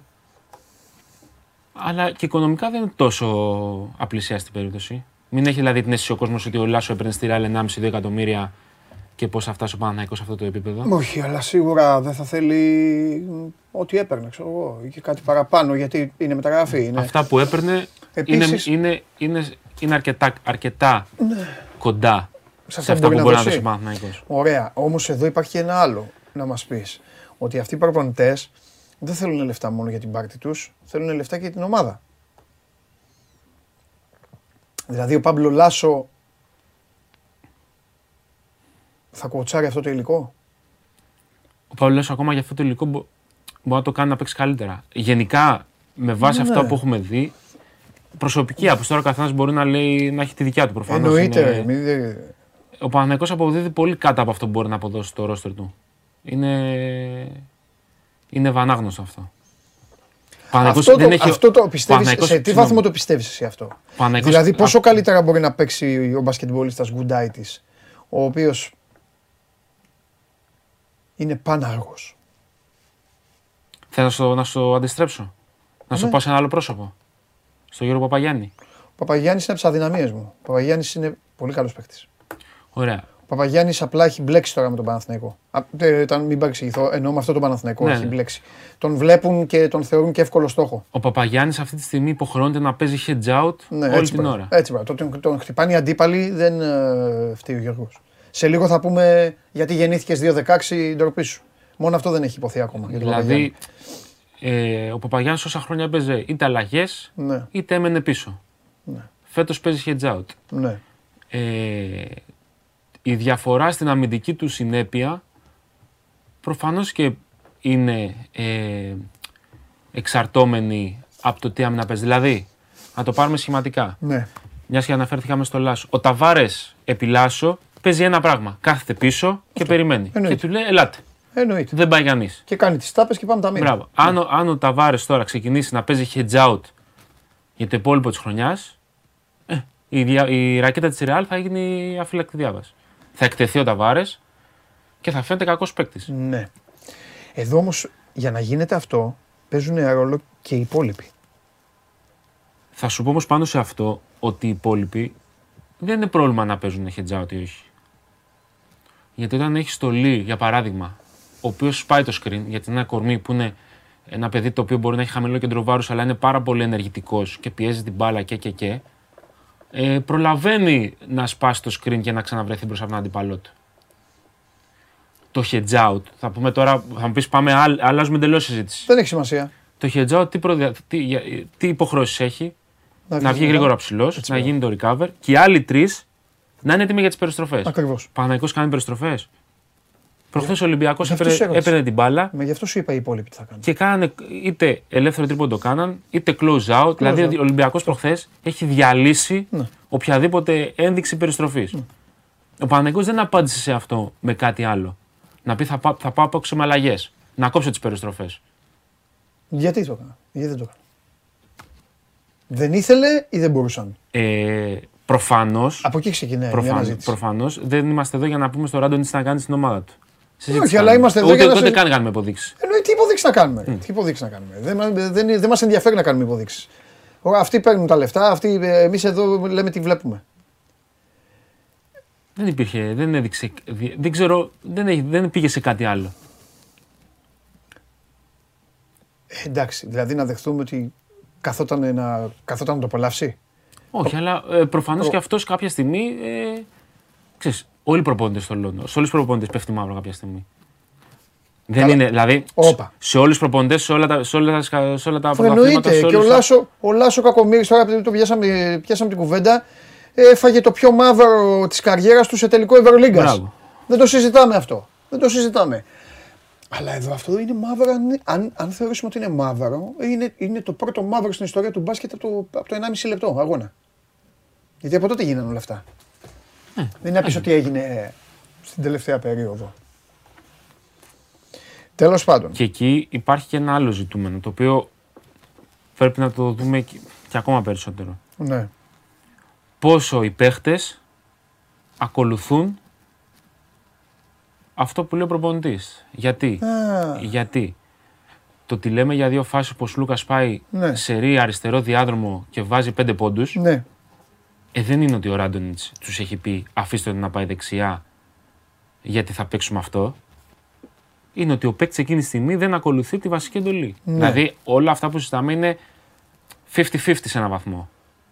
Πάντα. Δε- Δεν φταίει μόνο ο προπονητής. Όχι, αυτός σε ρώτησα προηγουμένως. Γιατί εμείς κοιτάμε και λέμε Α, ο Διαμαντόπουλος τι τους κάνει, δεν τους βάζει και αυτά. Αλλά δεν ξέρουμε εμείς αν ο Διαμαντόπουλος στο time out ή στο ημίχρονο τους έχει πει θα παίξουμε από heads out ε, man to man και αλλαγές και ξεκινάει ο Παναθυναϊκό και στις πρώτες τρεις κατοχές παίζει πάλι heads out και τρώει τρία τρίποντα ας πούμε, και πάει διαφορά στους 20 και τελειώνει το match. Ναι. Ωραία. Αλλά σε αυτό το σημείο εγώ είμαι υποχρεωμένος να σε ρωτήσω επειδή το έχεις σπουδάσει το πράγμα και το έχεις κάνει το μεράκι σου και σε ακαδημίες. Αυτοί που είναι μαζί του, ο Βόβορα, ο οποίος είναι μόνιμος προπονητής του Παναθηναϊκού για κάποιο λόγο, προφανώς μάλλον δεν είναι για κάποιο λόγο, είναι από τους αγαπημένους του Αργύρι Πεδουλάκη κάνει μπαμ. Ο Γιαπλές, όλοι αυτοί, ε, αυτοί δεν συζητάνε με τον προπονητή; Συζητάνε, εννοείται. Ο προπονητής δεν πάει μόνος στη μάχη. Ναι. Ε, ωραία. Πέρα από τον προπονητή. Κινδυνεύουν παίκτες. Άγνωστο. Αυτή τη στιγμή. Δηλαδή να κινδυνεύσει ποιος. Όταν ο Παναθηναϊκός λέμε δεν μπορεί να πεμπλακεί από ένα συμβόλαιο που έχει υπογράψει το καλοκαίρι. Δεν μπορεί να βρίσκει τρόπο να το σπάσει. Αν ο Γκριγκόνης μπορούσε να πάει στη Ζαλγκύρη, θα τον άφηνε ο Παναθηναϊκός που το Γκριγκόνης είναι, είναι ο- στο, το όνειρο της ζωής του να επιστρέψει. Γι' αυτό το λέω. Λέω αυτόν γι' αυτό. Παρεμπιπτόντως, μιας και το θέτεις πάρα πολύ ωραία, Ναι. την άλλη, την άλλη Δευτέρα, αν δεν κάνω λάθος, στις 6 το απόγευμα, κλείνει το παράθυρο μεταγραφής παικτών Ευρωλίγκας από μια ομάδα στην άλλη. Δηλαδή, ακόμα και αυτό, αν υπάρχει σαν σενάριο που μπορεί να συζητηθεί, δεν ξέρω εγώ τι, τελειώνει σε μια εβδομάδα. Ναι. Δηλαδή, την άλλη εβδομάδα, τέτοια μέρα, θα λέμε ότι έγινε, δεν έγινε, τέλος. ναι. Δεν θεωρώ ότι ο Παναθηναϊκός μπορεί να πετάξει μια τέτοια επένδυση τόσο εύκολα. ναι. Μην ξεχνάμε ότι ο Παναθηναϊκός πλήρωσε Τζέσσεκα το καλοκαίρι για να τους πάσει το συμβόλαιο. Είχε γίνει ολο... είχε... Ήταν 10 Εντάξει, μέρες. ήταν όμως και η λατρεία, ε, το, ε, το μένος της Τσέσκα με τη Ζάλγκυρη τώρα αυτό το πράγμα. Ναι, αλλά Οπότε είχε ο Παναθηναϊκός για να- Παναθηναϊκός για μια, να- είχε- μια βοήθεια. Είχε μια βοήθεια, αλλά για να, να την ε, χρησιμοποιήσει, πλήρωσε ένα σπάσει συμβόλαιο. Ε, ναι. δεν, το, δεν πήρε να παίξει ελεύθερο από την αγορά.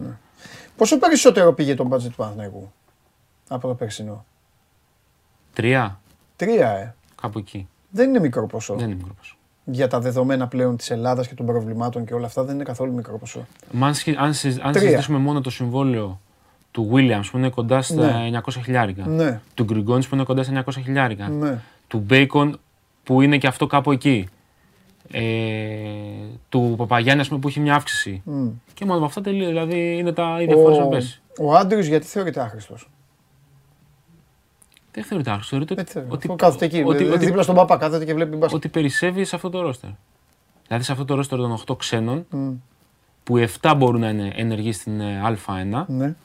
θεωρείται με ΑΙ ότι είναι ο λιγότερο λειτουργικός, ο λιγότερο χρήσιμος. ναι. Πες το όπως θες. Γιατί αυτή τη στιγμή ο Παναθηναϊκός έχει, έχει γεμίσει το 1-2-3 με ξένους ναι. και έχει 1,5 ξένο στη ρακέτα. Ο Παναθηναϊκός του Πεδουλάκη τι ήθελε να αλλάξει από τον Παναθηναϊκό του Διαμαντίδη και του Αλβέρτη; Εσύ θα μου πεις τι ήθελε να αλλάξει και εγώ θα σου πω τι έκανε. Στα δικά μου μάτια. Που το βλέπω Θα πάμε πίσω στο Σεπτέμβριο βεβαίως. Σε ποιο Σεπτέμβριο; του 22. 22 εντάξει. Στη Νομίζαμε Media, Day- πως θέλει στη να πάμε. media Day του Παναθηναϊκού Μάλιστα. Που ο Αργύρης Πεδουλάκης είπε ότι θέλουμε να επαναφέρουμε το παναθηναϊκό και ελληνικό DNA της ομάδας το οποίο έχει αλλοιωθεί τα προηγούμενα χρόνια. Με τον Αλβέρτη και τον Διαμαντίδη λοιπόν δεν υπήρχε το Παναθηναϊκό DNA Αγωνιστικά, δεν μιλάω για και ήρθε με διοικητικά. τον Ράντονιτς και τον Βόβορα. Και τον... Αγωνιστικά θεωρήθηκε ότι ο Παναθηναϊκός δεν είχε ε, τις παναθηναϊκές αξίες και DNA όπως είπε ο Αργύρης Πεδουλάκης στη Media Day. Δηλαδή το αγωνιστικό, το μαχητικό, το να χάνω αλλά να φτύνω αίμα και να φτύνει αίμα και ο αντίπαλος. Κάτι το οποίο προφανώς είναι το Κάτι ακριβώς το οποίο αντίθετο που δεν είδαμε την προχθές. Παρασκευή είναι. Οκ. Ε, εντάξει. Για να βγει αυτή η ανακολουθία σημαίνει ότι έγιναν, ε, έγιναν λάθος επιλογές. Έτσι είναι η ζωή. Έτσι είναι ο αθλητισμός όμως. Έτσι είναι στις ομάδες, έτσι είναι. Και Έγιναν κύκλους λάθος κάνει. επιλογές. Θα σου Αυτό πω δεν κάτι είναι- πάνω σε αυτό. Το συζητάμε πάρα πολλές φορές ότι ένας παίκτης δεν είναι απαραίτητα κακός αν σε μια ομάδα δεν παίξει. 100%. Εγώ το, το λέω αυτό και για τους ποδοσφαιριστές και όλους σε αυτό το Μπράβο. επίπεδο. Μπορεί σε να, τέτοια επίπεδα. μπορεί να μην ταιριάξει με τον διπλανό του, με τον προπονητή Βεβαίως. του. Μπορεί να, να μην ταιριάξει με την πόλη. Βεβαίως, να μην- έτσι έχει προστατευτεί και γι' αυτό έχω δώσει και άπειρα συγχαρητήρια και στον τύπο και στον κόσμο, ε, στους Ολυμπιακούς, έχει, έτσι έχει προστατευτεί ο Κάναν. Πιστεύω βλέπεις ο Κάναν τι θα Ο μπορούσε... Κάνε είναι πολύ καλός παίκτης. Εννοείται. Μα το λέμε Δεν από το την αρχή. συζητάμε. Εννοείται. Αλλά αυτή είναι η διαφορά Ολυμπιακού Παναθηναϊκού αυτή τη στιγμή.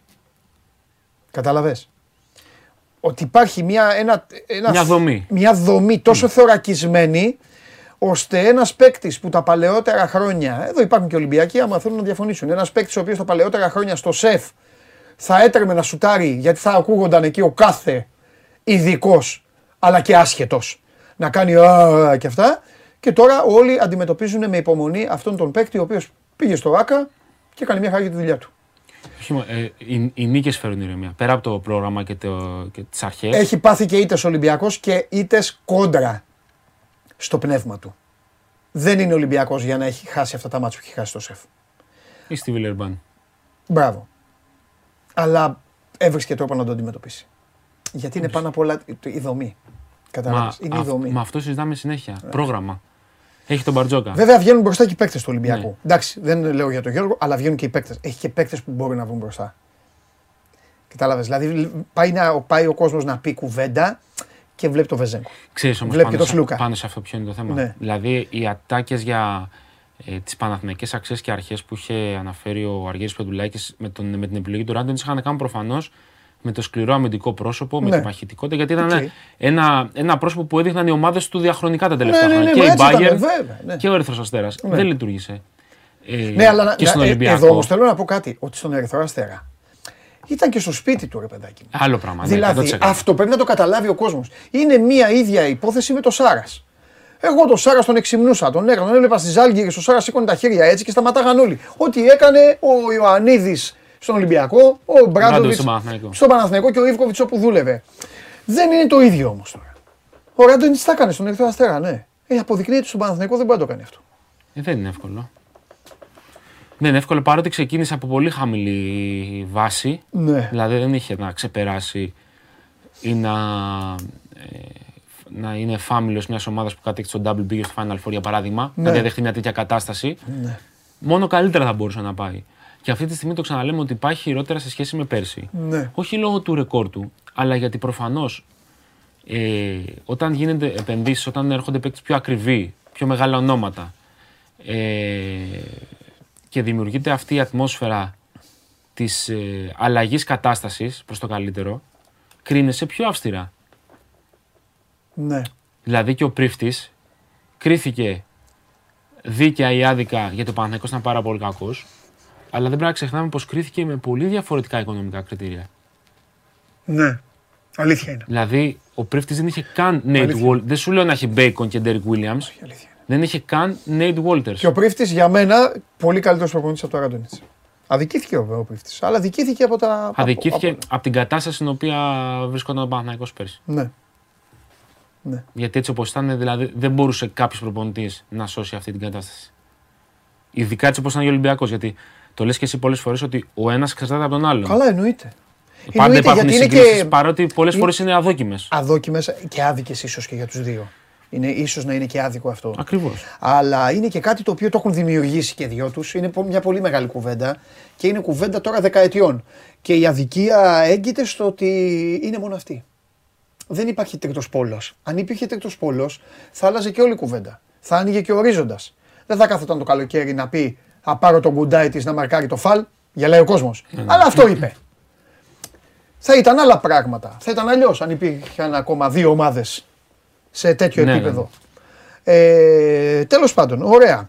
Θα τα πούμε και αύριο, θα σε περιμένω πώς και πώς εδώ, γιατί νομίζω ότι μπορεί και το σημερινό παιχνίδι με τον Προμηθέα να βγάλει εξέλιξη. Δεν εννοώ νικήτα, δεν αναφέρομαι σε αποτέλεσμα. Μπορεί να κερδίσει και μήκος πόντους ο Παναθηναϊκός. Αλλά εντάξει, ένα μάτς είναι.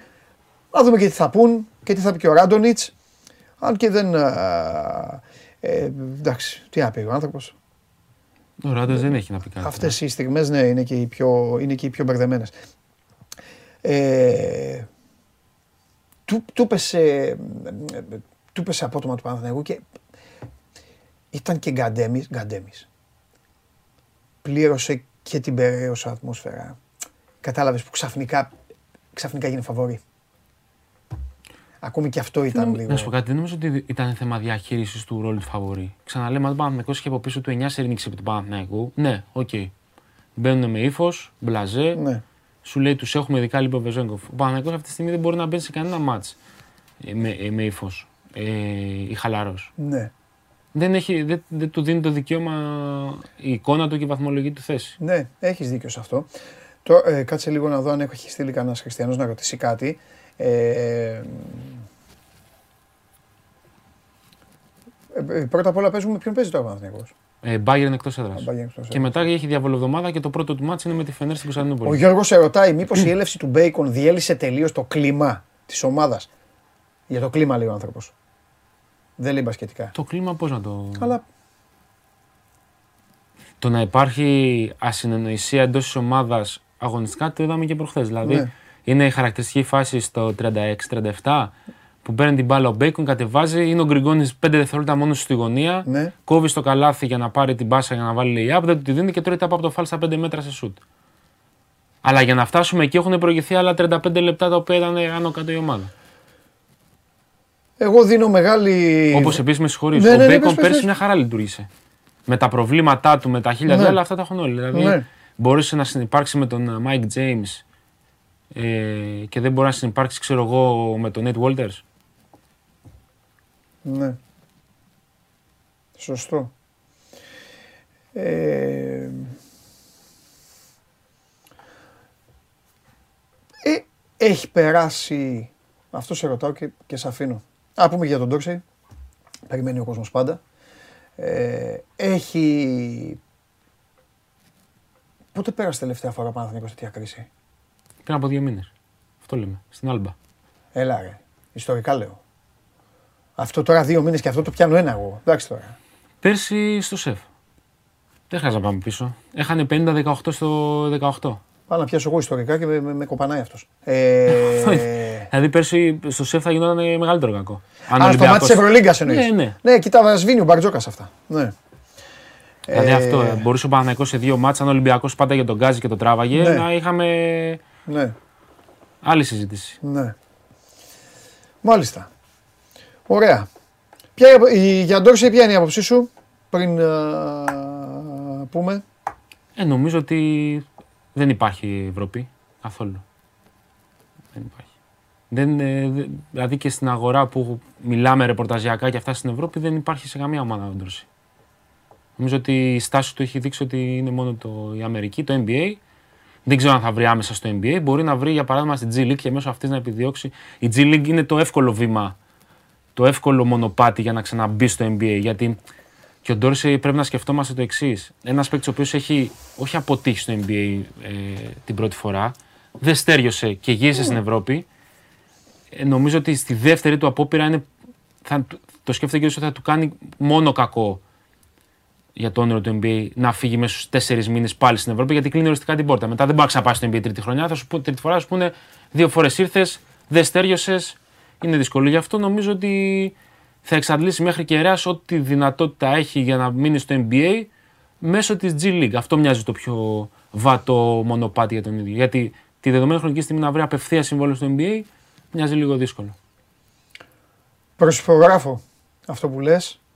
Αυτή τη στιγμή η διάθεσή του παραμένει και δεν έχει μειωθεί και δεν μου κάνει εμένα προσωπικά, δεν μου κάνει καμία περιέργεια και μπορεί κάποιοι να εκνευρίζονται, αλλά δεν ξέρω εσύ, κάπου τον παραδέχομαι.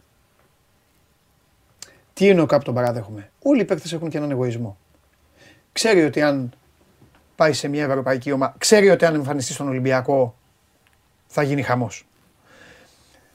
Ξέρει ότι αν πάει στη Φενέρ υπάρχει ο Ιτούδης Θα είσαι προτα... Που έχει προστατευμένο μιλήσει. περιβάλλον. Ακριβώς. Τα δύο αυτά περιβάλλοντα είναι προστατευμένα. Ξέρει επίσης ότι θα πάρει και καλά χρήματα. Αλλά θέλει να το διαλύσει στην εξάντληση. Πολύ λογικό. Το θέμα είναι τι θα του πει ο ατζέντης του και το θέμα είναι πώς θα ε, το διαχειριστεί ο ίδιος από ένα σημείο και μετά γιατί κάθε μέρα που περνάει δεν υπάρχει αποτέλεσμα και δεν ξέρω αν θέλει να βγάλει τη σεζόν. Εδώ λίγο κρατάω μια επιφύλαξη αν θέλει να βγάλει τη σεζόν στα άδεια γήπεδα της G League ικανοποιημένος μόνο από το α, ρεπορτάζ Sport 24 άλλοι 48 πόντι ο Ναι, Ντόρσεϊ με 50.000 τρίποντα.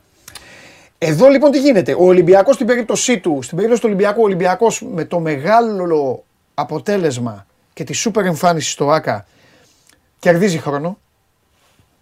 Καταλαβαίνεις τι εννοώ; Από τον κόσμο κερδίζει χρόνος. Από τον κόσμο. Μα δεν Γιατί έχει. νομίζω Ολυμπιακό. εσωτερικά δεν έχει. Όχι, όχι, εσωτερικά είναι μια χαρά. Εσωτερικά είναι μια χαρά. Ε, ναι, ναι, ναι, εσωτερικά είναι μια χαρά. Ο κόσμος όμως δεν σταματάει. Και ξέρεις ότι στον Ολυμπιακό πάντα υπάρχει αυτό, το φωνή λαού. Ε, ναι, κερδίζει χρόνο γιατί θα ήταν τελείως διαφορετικό. Κουβέντα. Τώρα θα γινόταν τελείως διαφορετική με. Να έχει χάσει αυτός 10 πόντους στο Ναι, ΑΚΑ και ναι, ο ναι, ναι. Κάνα να έχει 0 στα 5. Ναι, που και πάλι δεν, πάλι δεν μπαίνει σύγκριση. Κάναν Ντόρσεϊ, το έχουν καταλάβει πλέον όλοι. Προφανώς, αλλά εντάξει, ναι. Εγώ θα πω το εξής, ότι αν ποτέ εμφανιστεί ο Ντόρσεϊ στον Ολυμπιακό, που μπορεί και να γίνει, ε, δεν σημαίνει ότι ο Κάναν θα φύγει. Εδώ βέβαια θα τεθεί το ερώτημα, ρε παιδιά, τι λέτε τώρα οι χρόνοι και πώς και όλα αυτά το μοίρασμα και αυτά. Εγώ απλά λέω κρατήστε το αυτό. Και υπάρχει και μια φενέρη η οποία έχει Χαρτί χαρτί και κοιλιά. και έχει και παίκτη που μπορεί να διώξει ανά πάσα ώρα και στιγμή. Ναι, τον Κάρσεν Έντουαρτ. Τον Edwards. Αυτό. Αυτό δεν, έχει αλλα... δεν έχουν αλλάξει δραματικά τα πράγματα, αλλά νομίζω ότι η είσοδος του 2023 θα φέρει αποτέλεσμα στην ιστορία με τον Ντόρσεϊ. Δεν θα πάει μακριά η βάλτσα με τον Ντόρσεϊ. Θα πρέπει, ε, θα πρέπει να τελειώσει. Χωρίς να υπάρχει αυτή τη στιγμή που μιλάω κάτι ανακοίνωση. Απλά να έχει και ο κόσμος στο μυαλό του και το κομμάτι του NBA Ναι, ε, το Φεβρουάριο που κάτσε. Δεν διώξα έναν εγώ τώρα. Ναι. τα συμβόλαια πρέπει να γίνουν, ε, τα μη εγγυημένα να γίνουν εγγυημένα ή να κοπούν. Μπράβο. Γιατί αυτό το χρονικό πλαίσιο ε, είναι σημαντικό όχι για τον Τόρση, είναι σημαντικό για όσους παίκτες είναι στην G League αυτή τη στιγμή. Ναι. Έτσι. Το να δει ενδεχομένως πού μπορεί να υπάρξει κενό για να μπορέσει να χωθεί κάπου στο, στο NBA. Πάντως, σου ξαναλέω προσωπική αίσθηση και με με αυτό που μαθ- συζητάμε με τον αγορά κυρίω ναι, της ναι, ναι, Ευρωλίγκας. έτσι, είναι, έτσι, είναι, έτσι, είναι, έτσι. Γιατί πο- σε πολλά πράγματα πάμε για την άτομο αναπαγωγή. Συζητάμε από εδώ για να καταλάβουμε τι γίνεται από εκεί. Μα έτσι είναι και το σωστό. Ε, δεν βλέπω πόσο ο Ντόρση θα γυρίσει, θα γυρίσει στην- στην Ευρώπη. δεν λέω στην- δεν λέω στον ναι, Ολυμπιακό. ναι, ναι, ναι, ναι. Θα γυρίσει στην Ευρώπη σύντομα. ναι. Ε, ρισκάρω να πω τη φετινή σεζόν. Ναι. Φίλε, εντάξει, είναι τίμιο το θέλω του.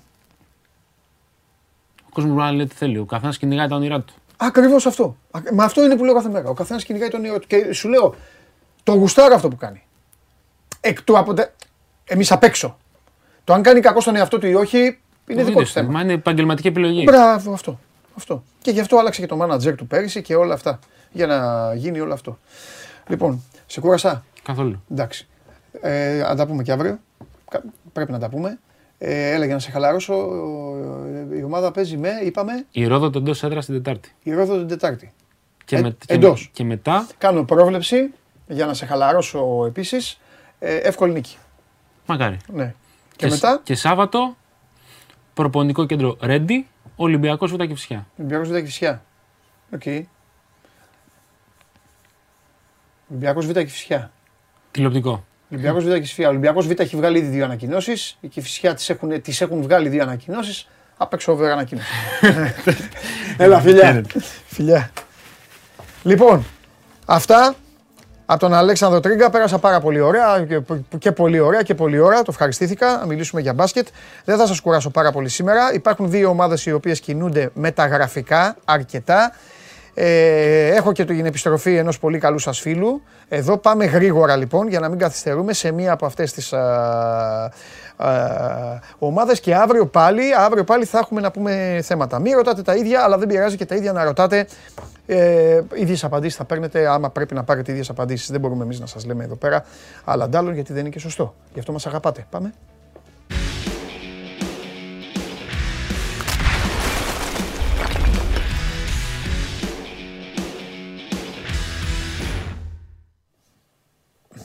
Καλή χρονιά. Καλώς τον, καλή Για χρονιά. όλο τον κόσμο. Να είστε όλοι καλά. Κοστάρα μου, Απόλαυση Αλέξανδρος Τρίγκας. Είναι καταπληκτικός. Τον Ναι. λατρεύω. καλά πέρασα κι εγώ. Εντάξει, κοίταξε Και- να δεις τώρα. Ε, το καταλαβαίνεις κι εσύ, η συγκεκριμένη ομάδα, μάλλον όχι η συγκεκριμένη ομάδα, το συγκεκριμένο τμήμα ε, έχει περάσει πολλά χρόνια καλά και περνάει και κάποια χρόνια δύσκολα τελευταία. Οπότε καταλαβαίνεις ότι είναι στην Ελλάδα αυτό πάντα κάνει, κάνει ντόρο. Όπως έκανε... Απλά δεν έχει επιστροφή για τον Ράντονιτς πιστεύω. Δεν, δεν. Δεν υπάρχει επιστροφή για τον Ράντονιτς. Ε, συμφωνώ μαζί Εγώ σου. πάνω από 5-6 μέρες δεν του δίνω πλέον. Συμφωνώ μαζί σου. Είναι όταν. Έμεινε και θα είναι στον πάγκο απόψε με τον Προμηθέα, δεν λέει κάτι. Ναι. Μπορεί και μετά το μάτς να τελειώσει. Ναι. Ο Γιωβάνοβιτς τι κάνει; Γιωβάνοβιτς είναι καλά. Ναι. Τώρα περιμένουμε σε λίγο θα βγάλει και την αποστολή για να φύγει ο Παναθηναϊκός για τη Λιβαδιά. Παίζει αύριο στις 5 θυμίζω ο Παναθηναϊκός. Ναι. Παίζει νωρίς και ξεκινάει και νωρίς τα παιχνίδια του στο 2023. Νωρίτερα από τον ανταγωνισμό του. ναι. Ε, εμ, λογικά, κάτσε να τελειώσουμε αυτό το κομμάτι. Λογικά υπάρχει αρκετές πιθανότητες να πάρει και τον Μπούχατς στην αποστολή. Παρότι έχει δύο-τρεις με τη σημερινή προπονήσεις, γιατί είναι σε αρκετά καλή κατάσταση. Αν και γενικά ο Γιωβάνοβιτς δεν βάζει πολύ εύκολα κατευθείαν παίχτη μέσα. Ο Πολωνός έδειξε ότι είναι καλά και στα τρεξίματά του και στι προπονήσεις που έκανε τις δύο γεμάτες και σήμερα Τρίτη. ναι. Το αποκλείω να τον πάρει και για λόγους εγκληματισμού πολύ πιο γρήγορα στην αποστολή για το αυριανό μάτς. Θα έχει και το Βέρμπιτς σε καλύτερη κατάσταση από ό,τι ήταν στον αγώνα με τον Όφη. Δεν το αποκλείω να ξεκινήσει δηλαδή και στην 11 Και είναι ο Κέι και ο Χουάνκαρ, ο οποίος είχε ένα μυϊκό ζήτημα στο μάτς με τον Όφη και γι' αυτό έγινε η αλλαγή στο 82 και κοιταζόμασταν μεταξύ μας γιατί βγήκε ο Χουάνκαρ και μπήκε ο Σάντσες στο 82. Ο Παναθηναϊκός πίεζε να ισοβαρήσει. Ναι. Γιατί αν τον άφηνε μέσα, ο Χουάνκαρ θα είχε θλάσει τώρα ναι. και τον προφύλαξε. Ή Έκανε δύο μέρες αποφόρτιση. Χθε έκανε full. Σήμερα περιμένουμε την, ε, την προπόνηση να δούμε τι γίνεται. Αλλά λογικά θα είναι διαθέσιμος και ο Ισπανός για αύριο. Για να τελειώσουμε το αγωνιστικό, να πάμε στα μεταγραφικά. που Μπράβο, είχε γιατί πολύ αυτά, ζουμί- αυτά, αυτά, αυτά. που είχε πολύ ζουμί αυτές τις δύο μέρες. Παραμονή πρωτοχρονιάς ο γίγαντας Αντώνης Κονομίδης έχει φέρει στο φως την είδηση ότι ο Παναθηναϊκός κινείται πολύ ζεστά για ένα μουντιαλικό ποδοσφαιριστή από, από τα ράφια. Δεν τα γουστάρει ο Γιωβάνοβιτς να τα ακούει, αλλά τέλος πάντων πρώτης γραμμής. Εξτρέμ το Μεξικανό Ούριελ Αντούνα της Έχει, έχει οργιάσει πάντως ε, εξωευρωπαϊκά ο Παναθηναϊκός παρατήρησα. Δηλαδή έκανα εκεί στο Ναι. Instagram που, ε, ε, να περάσει λίγο η ώρα μου και έβλεπα Μεξικάνους, Κορεάτες ε, από εδώ, Νότιο έτσι, από, ε, από την... ε, Εντάξει. τι, Είναι και άπλωσε, ανοίξει τα δι- αγορά. τι, τι έγινε τώρα; Ήρθαν Είναι και μανατζαρέ ανοίξει από τα αγορά. παντού. Δεν είναι μόνο μανατζάρ. Εντάξει, κοίτα, το σκάουτινγκ το έχουμε ξαναπεί η Παντελή. Ναι. Αν μου έλεγες τέτοια μέρα πριν από δύο χρόνια το 21, Ναι. Γενάρη του 21, Ναι. θα σου έλεγα σκάουτινγκ. Ε, λογικά θα το βρεις κάπου στα μαγειρία στον Παναθηναϊκό. Δεν υπήρχε σκάουτινγκ Ναι. στον Παναθηναϊκό. Ναι. Από το καλοκαίρι του 21 μαζί με την έλευση του Γιωβάνοβιτς, ξεχωριστά όμως, δεν τον έφερε ο Γιωβάνοβιτς, με την αναδιοργάνωση τέλος πάντων που έχει γίνει από τον ε, Μάκη Λιβαθινό, έχει χρόνο και χώρο και περιθώριο βελτίωσης, αλλά τέλος πάντων από το ζερό που ήταν έχει πάει στο 5, εγώ σου λέω. Έχει περιθώριο βελτίωσης να πάει και στο 7 και στο 8 και στο 9. Δεν είναι πάντως ανύπαρκτο το τμήμα σκάουτινγκ όπως ήταν πριν από δύο Ναι. χρόνια τέτοια μέρα. Για πες Έχει λοιπόν μου- εδώ για το φίλο μας. Λοιπόν, Αντούνα, παίχτη Κρούζ Αζούλ, Ναι. Είχε έρθει στο, μ, στην Ευρώπη, τον είχε πάρει η City σε νεαρή ηλικία. Δεν στέργιος, εντάξει, δεν είναι και εύκολο να, βρεις, ε, να μπεις μες στη City. Δεν είναι όλοι Άλβαρες για να μπαίνουν κατευθείαν στην ε, πρώτη ομάδα. Τον είχε δώσει δανεικό στη Χρόνιγκεν και στην Galaxy. Γύρισε στην πατρίδα του, ε, έπαιξε στην ε, Τσίβας. Από εκεί τον πήρε η Κου- Κρούζ Αζούλ πριν από ένα χρόνο. Ο Παναθηναϊκός πριν το μάτς με τον Όφη έχει καταθέσει πρόταση στους Μεξικανούς η πρώτη προσφορά του ήταν στα 3,5 εκατομμύρια ευρώ. Δεν έγινε αποδεκτή, αλλά όπως επιβεβαιώθηκε και από τα δημοσιεύματα και πληροφορίες γενικότερα ρεπορταζιακές, λένε ότι οι ομάδες είναι ακόμα στο τραπέζι γιατί είναι πολύ έντονη η επιθυμία του Παναθηναϊκού να αποκτήσει το συγκεκριμένο ποδοσφαιριστή και υπάρχει και διάθεση να δοθούν πάρα πολλά χρήματα να γίνουν υπέρβαση της υπέρβασης για να τον αποκτήσει. Είναι παίκτης το οποίο αξίζει να δώσει λεφτά ο Παναθηναϊκός Μάλιστα. για να τον αποκτήσει. 26, 25 στα 26. Στρομερή ηλικία, διεθνής, 40 μάτς με το Μεξικό, 10 γκολ. Ήταν στο Μουντιάλ, έχει παίξει και στα τρία μάτς του ομίλου του, των Μεξικανών. Αυτή τη στιγμή ο Παναθηναϊκός έχει διάθεση να ανέβει και πάνω από τα 4 εκατομμύρια ευρώ για να γι- κάνει τη μεταγραφή. Έλα. Ε, ναι. Τα 3,5 απορρίφθηκε σαν πρώτη πρόταση. Λογικό. Οι Μεξικανοί ξεκίνησαν από το 7, αλλά η διάθεση είναι πάντα και να πέφτουν. Ε, καλά. Ε, μ, πολύ βασικό και για τον Γιωβάνοβιτς το πώς ζυγίζει τα πράγματα με τους μεταγραφικούς στόχους. Θέλει πάρα πολύ ο παίχτη να έρθει. Όχι μόνο επειδή θα πάρει παραπάνω χρήματα από όσα παίρνει στην Κρουζαζούλ, γιατί θέλει, αισθάνθηκε ότι δεν τα κατάφερε την πρώτη φορά στην Ευρώπη, θέλει να το ξαναεπιχειρήσει, θέλει να το δοκιμάσει. Δεν τον πήρε τα χρόνια, δεν είναι 29-30, είναι 25 στα 26. Εντάξει. Θέλει να κάνει. το Θα πηγαίνουν και με τον Πινέδα βόλτες. Εντάξει, δεν έχουν τέτοια ζόρια οι Μεξικανοί. Μεγάλα εννοείται. Ε, είναι πολύ καλός παίκτης και όντως ο Παναθηναϊκός αξίζει να κάνει μια τέτοια επένδυση. Ναι. Το ότι υπάρχει διάθεση να δοθούν τέτοια χρήματα Ναι. Εγώ πιστεύω ότι υπάρχουν παίζεις με σοβαρές πιθανότητες για να γίνει το Αντούνα. Αλλά ας υποθέσουμε ότι για χύψη λόγους, επειδή εμπλέκεται και η πρώην ομάδα του, έχει το 50% εγώ το Αλαχάρα. Εσύ αυτά τα λεφτά τα περίμενε. Τα περίμενα για ένα λόγο αυτό, πήγα να σου πω. Πίσω από τις, από τα, από τις μικρές λεπτομέρειες ναι. φαίνονται και κάποια πράγματα. Στις 10 Δεκεμβρίου, το είχαμε προσπεράσει εύκολα και εγώ και εσύ όταν το είχα πει, ναι. ότι προ, είχε αποφασιστεί στη, για την 31η Δεκεμβρίου να γίνει μια αύξηση με το κεφαλαίο 9,5 εκατομμύρια ευρώ. Παναθηναϊκός τα τελευταία 4 χρόνια και κάτι, οι αυξήσεις του ήταν όλες πεντάρες, 5 εκατομμύρια ευρώ. Και καλύπτονταν στη σειρά και κατά τη διάρκεια των, ε, των ε, μηνών από την πλευρά του Αλαφούζου μετά από πολλά χρόνια μπήκε τόσο μεγάλο ποσό και αυτό είχε να κάνει και με τις μεταγραφές του Γενάρη. Και θα το καλύψει ο Αλαφούζος όλο; Ακριβώς όπως έκανε και στα προηγούμενα τελευταίες. Okay. Είναι 9,5 εκατομμύρια ευρώ. Ναι. Ήθελε να δημιουργηθεί, να υπάρχει και ένα οικονομικό μαξιλαράκι και για τις μεταγραφές του Γενάρη. Πέρα τα συμβόλαια και τις υποχρεώσεις. Ναι, ναι, ναι, Συνήθως έγινε γύρω στα 4-5. Ήθελε να υπάρχει και ένα οικονομικό μαξιλάρι για τις μεταγραφές του Γενάρη και γι' αυτό ανέβηκε το ποσό σε αυτά τα, τα ύψη στα 9,5 εκατομμύρια ευρώ.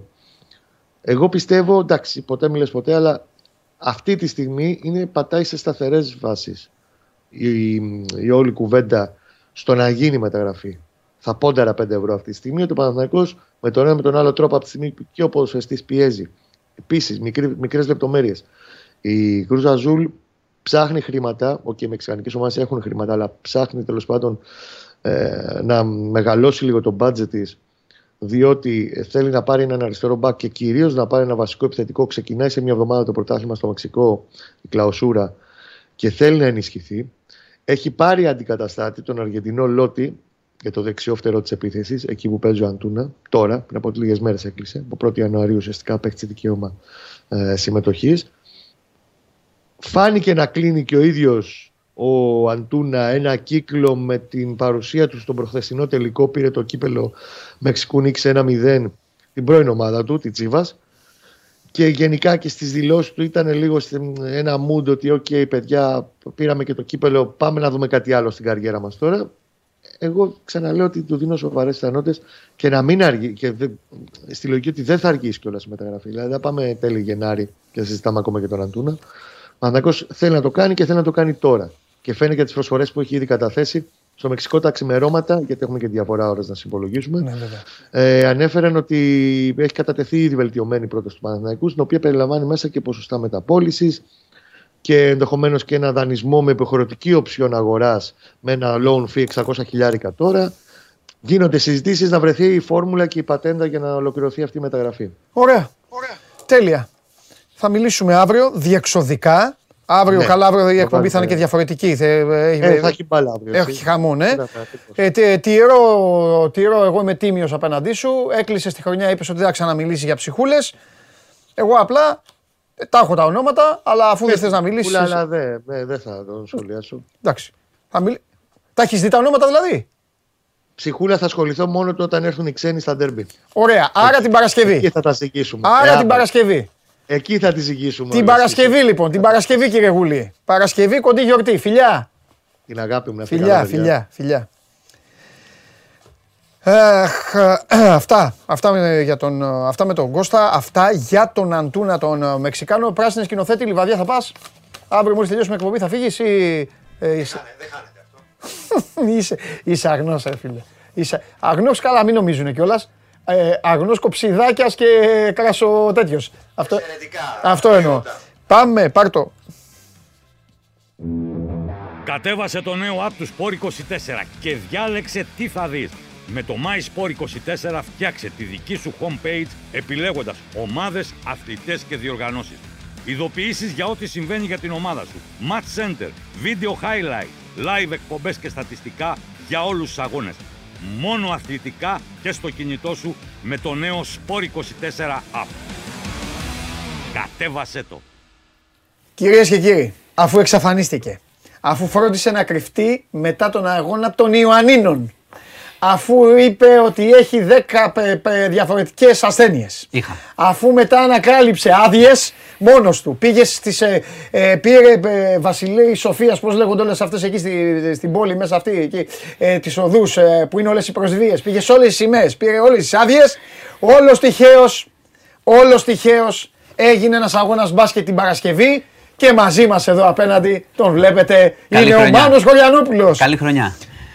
Τα διαψεύδω όλα αυτά. Ε, Εντάξει, πήρα άδεια, αρχή χρονιάς είναι. Ναι, διέψευσέ το, διέψευσέ το. Εσύ τα Έκλεισε διέψευσες, η οι χρονιά. φίλοι- οι φίλοι σου οι πολιτικοί, αυτά όλα. Έκλεισε η χρονιά καλά, Ναι. όπως είχα προβλέψει πριν 4 μήνες. Όπως το έχεις προβλέψει πριν. Πού πόσο. Όταν είχε βγει η κλήρωση του προ- του προγράμματος, το Ε, είχα πει πάλι. τότε. Ναι. Καλά, αλλά θα τα πούμε στο τέλος όμως αυτά. Έτσι Ναι, δεν είναι μάνο, να ναι, πούμε μάνο. τις ειδήσεις. Ναι, μάνο μου, ό,τι θες να πεις, μάνο. Έτσι κι αλλιώς ό,τι θες, λες, μάνο μου. Εγώ, εγώ τότε το θύμα σου είμαι. Ναι, Για να πάμε. ευχηθώ υγεία σε όλους, χρόνια πολλά.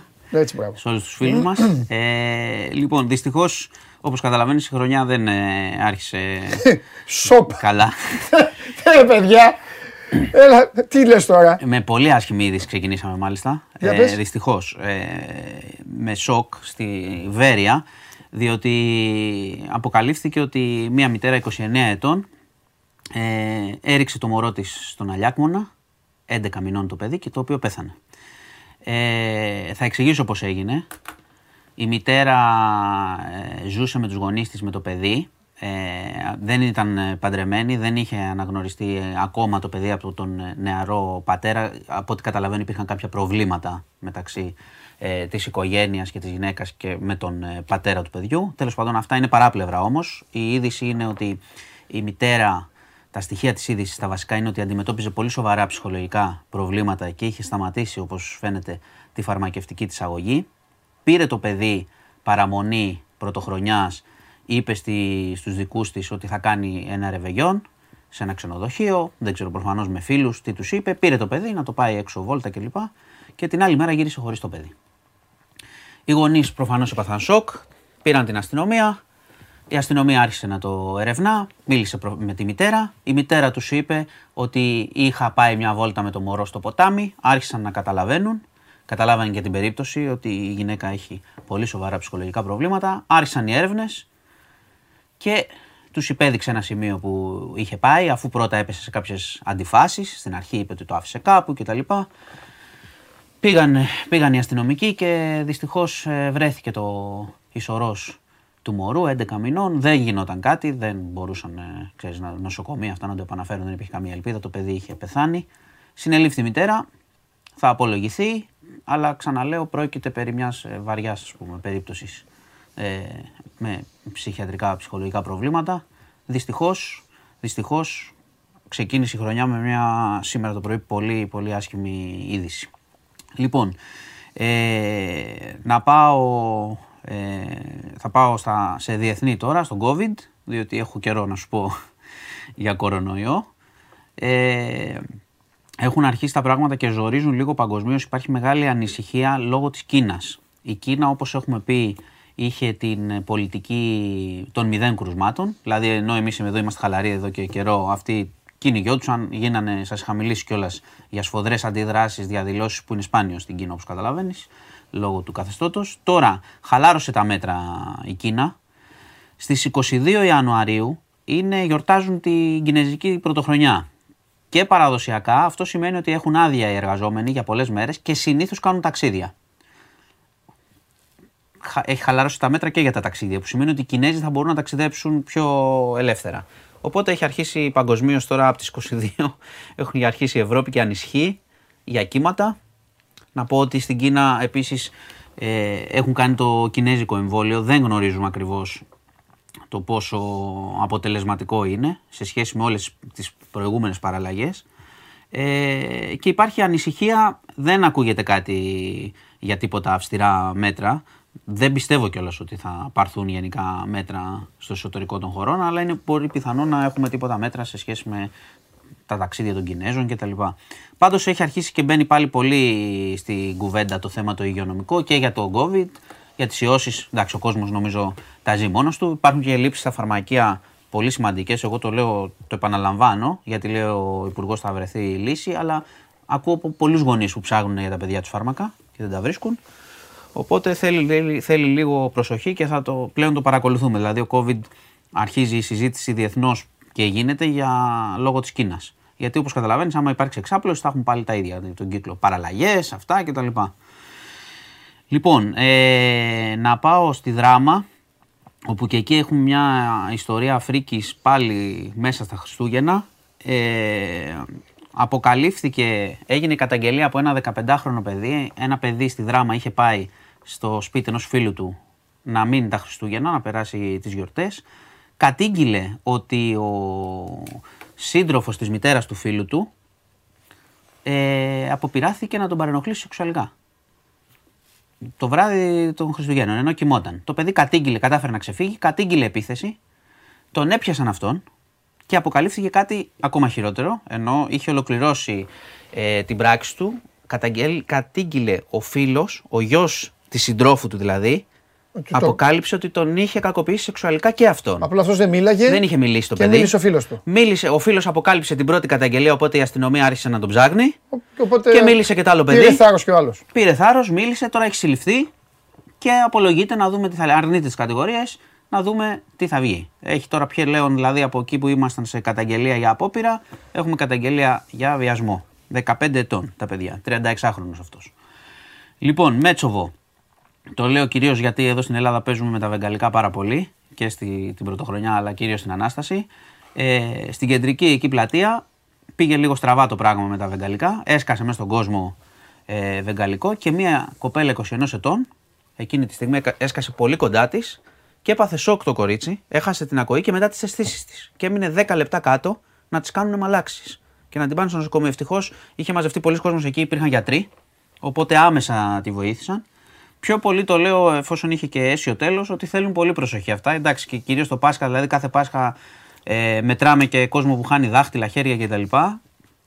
Δεν αρνούμε ότι είναι εντυπωσιακό, δηλαδή και τώρα και στην Ακρόπολη πολύ ωραίο ήταν, στον Πειραιά, στα αυτά, Θεσσαλονίκη, όμορφο είναι, αλλά θέλει, θέλει πολύ μεγάλη προσοχή γιατί είδατε τι έγινε.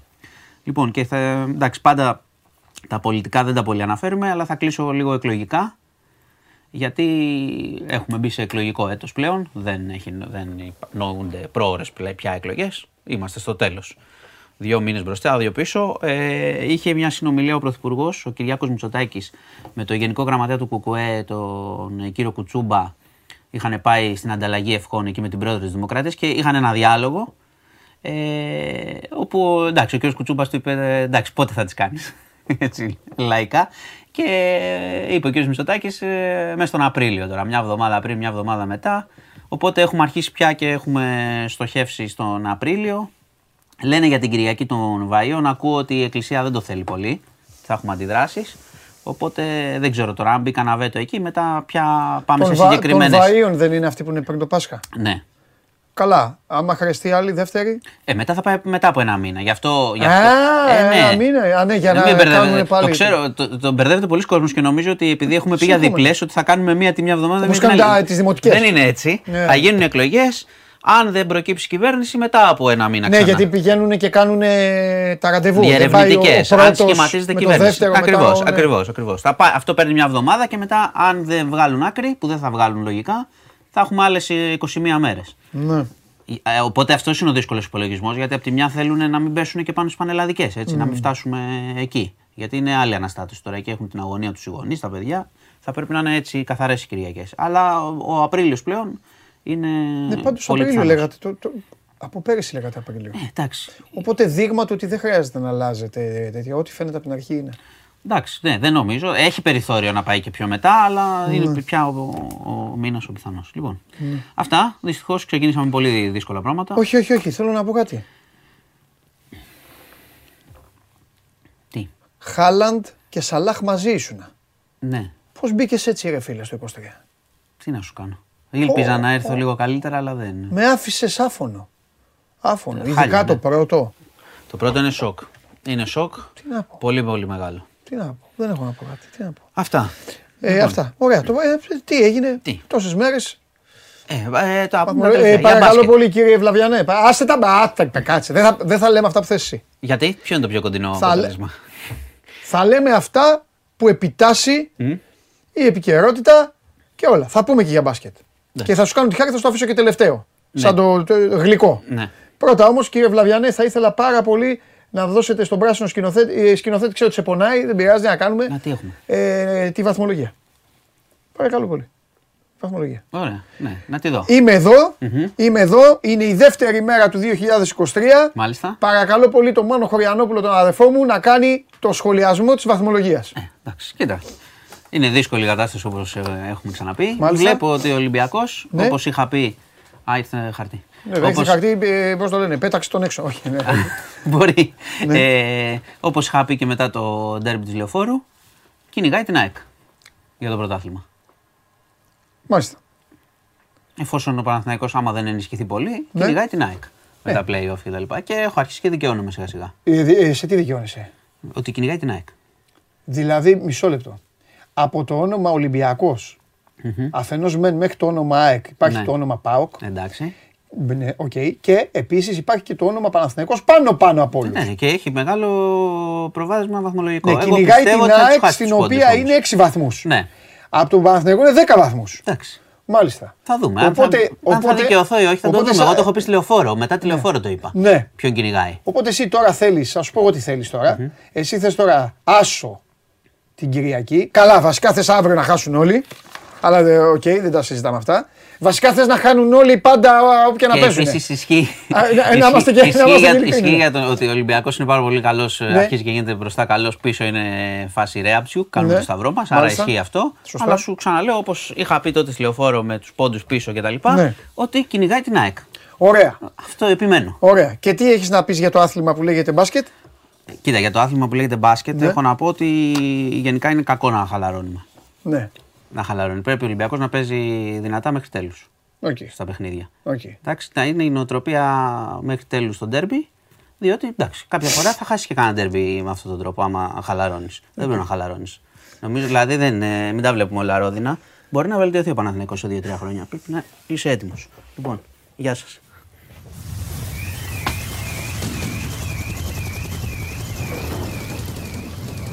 Στάνκοβιτς Αθανασιάδης μου κουντί βίντα Πού τον έχω βρει αυτόν; Μήτογλου Χατζησαφίση την Πέτζα Βέλλας. Ραντόνια Γιόνσον Πινέδα. Φράνσον Γαλανόπουλος. Μουστακόπουλος. Άμραμπατ Γκαρσία Φανφέρτ. Τζούμπερ Αραούχο Φερνάντες Κωσίδη. Ο Φερνάντες είναι για πρώτη φορά στην αποστολή της ΑΕΚ.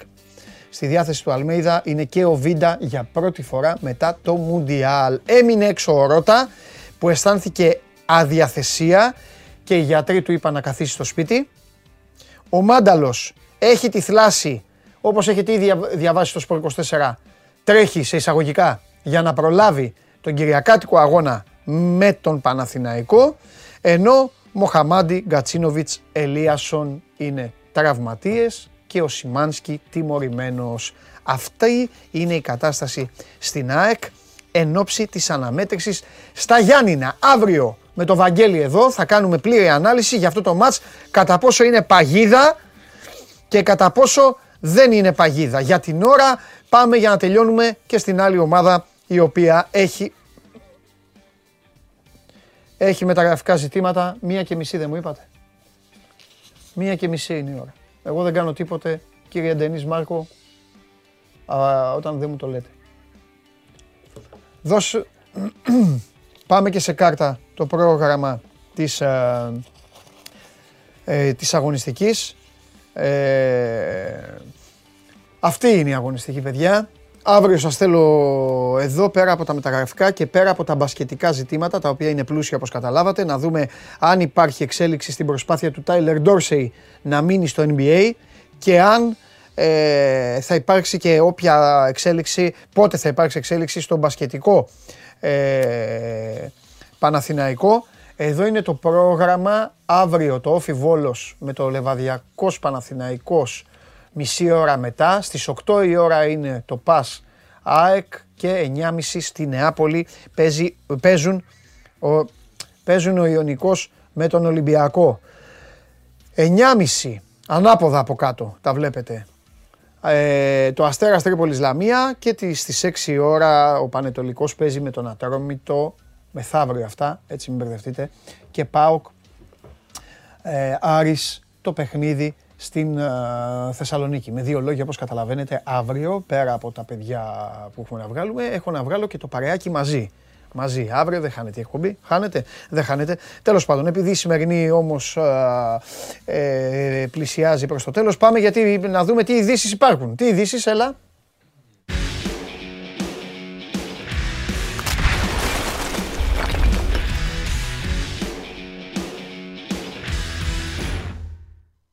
8 είναι το Παοκάρις, έχετε δίκιο, ε, ε, είναι ε, έξω τα παιδιά ακόμα Έχουν.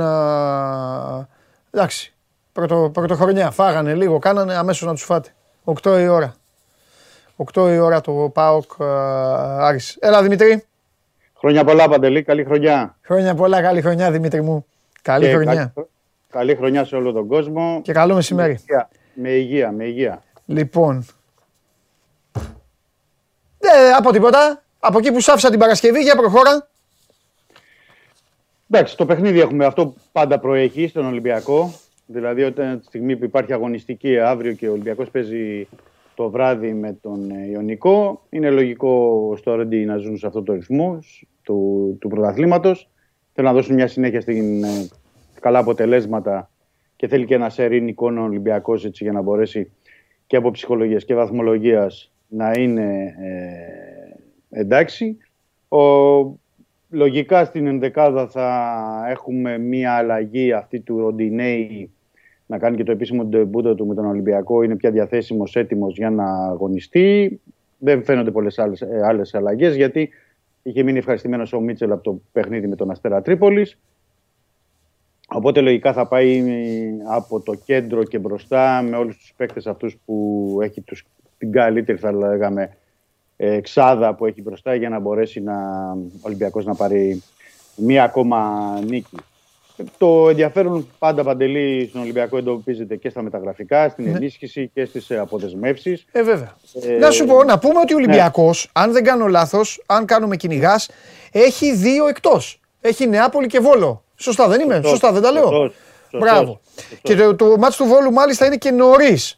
Έβλεπα χθες το πρόγραμμα γιατί έχω να ναι, πάω στην ναι, ΟΠΑΠΑΡΕΝΑ ναι, και έβλεπα ποια μάτς ναι, θα προλάβω να δω, ποια όχι. Οπότε αυτό δεν θα το δω. Ε... Και είναι δύο παιχνίδια που είναι. Οπότε εκτός. να σε ρωτήσω κάτι τώρα που ξεκινάει η εβδομάδα.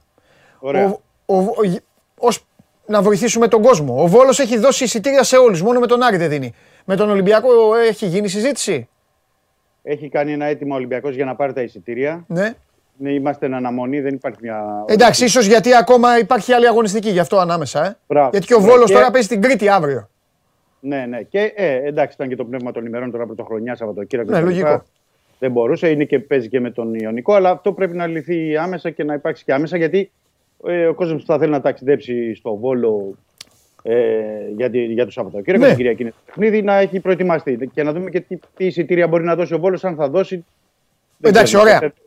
Οπότε για το συγκεκριμένο θέμα αναμένεται η απάντηση του Βόλου, η ανακοίνωση του Βόλου. Ναι, ναι, ναι. ναι. Ωραία, πάμε στα μεταγραφικά.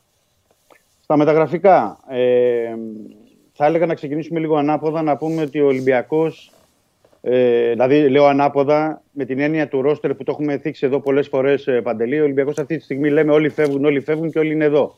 Ναι, δηλαδή, σωστό, σωστό, σωστό. Ο Ολυμπιακός έχει 40 παίκτες στο, στο Ρέντι.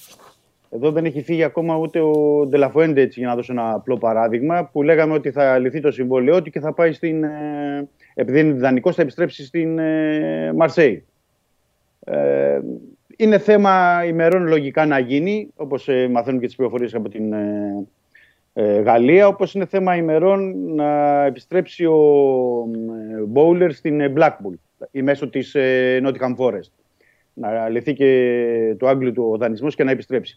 Βέβαια, όλα αυτά πρέπει να τα δούμε σε, ένα, σε ένα γενικότερο πλαίσιο, θα έλεγα, γιατί πρόκειται για παίκτες. Λέμε τον Αμπουμπακάρ Καμαρά, λέμε για τους υπόλοιπους ποδοσφαιριστές που μπορεί να φύγουν. Αλλά είναι όλοι με συμβόλαια και καλά συμβόλαια στον Ολυμπιακό.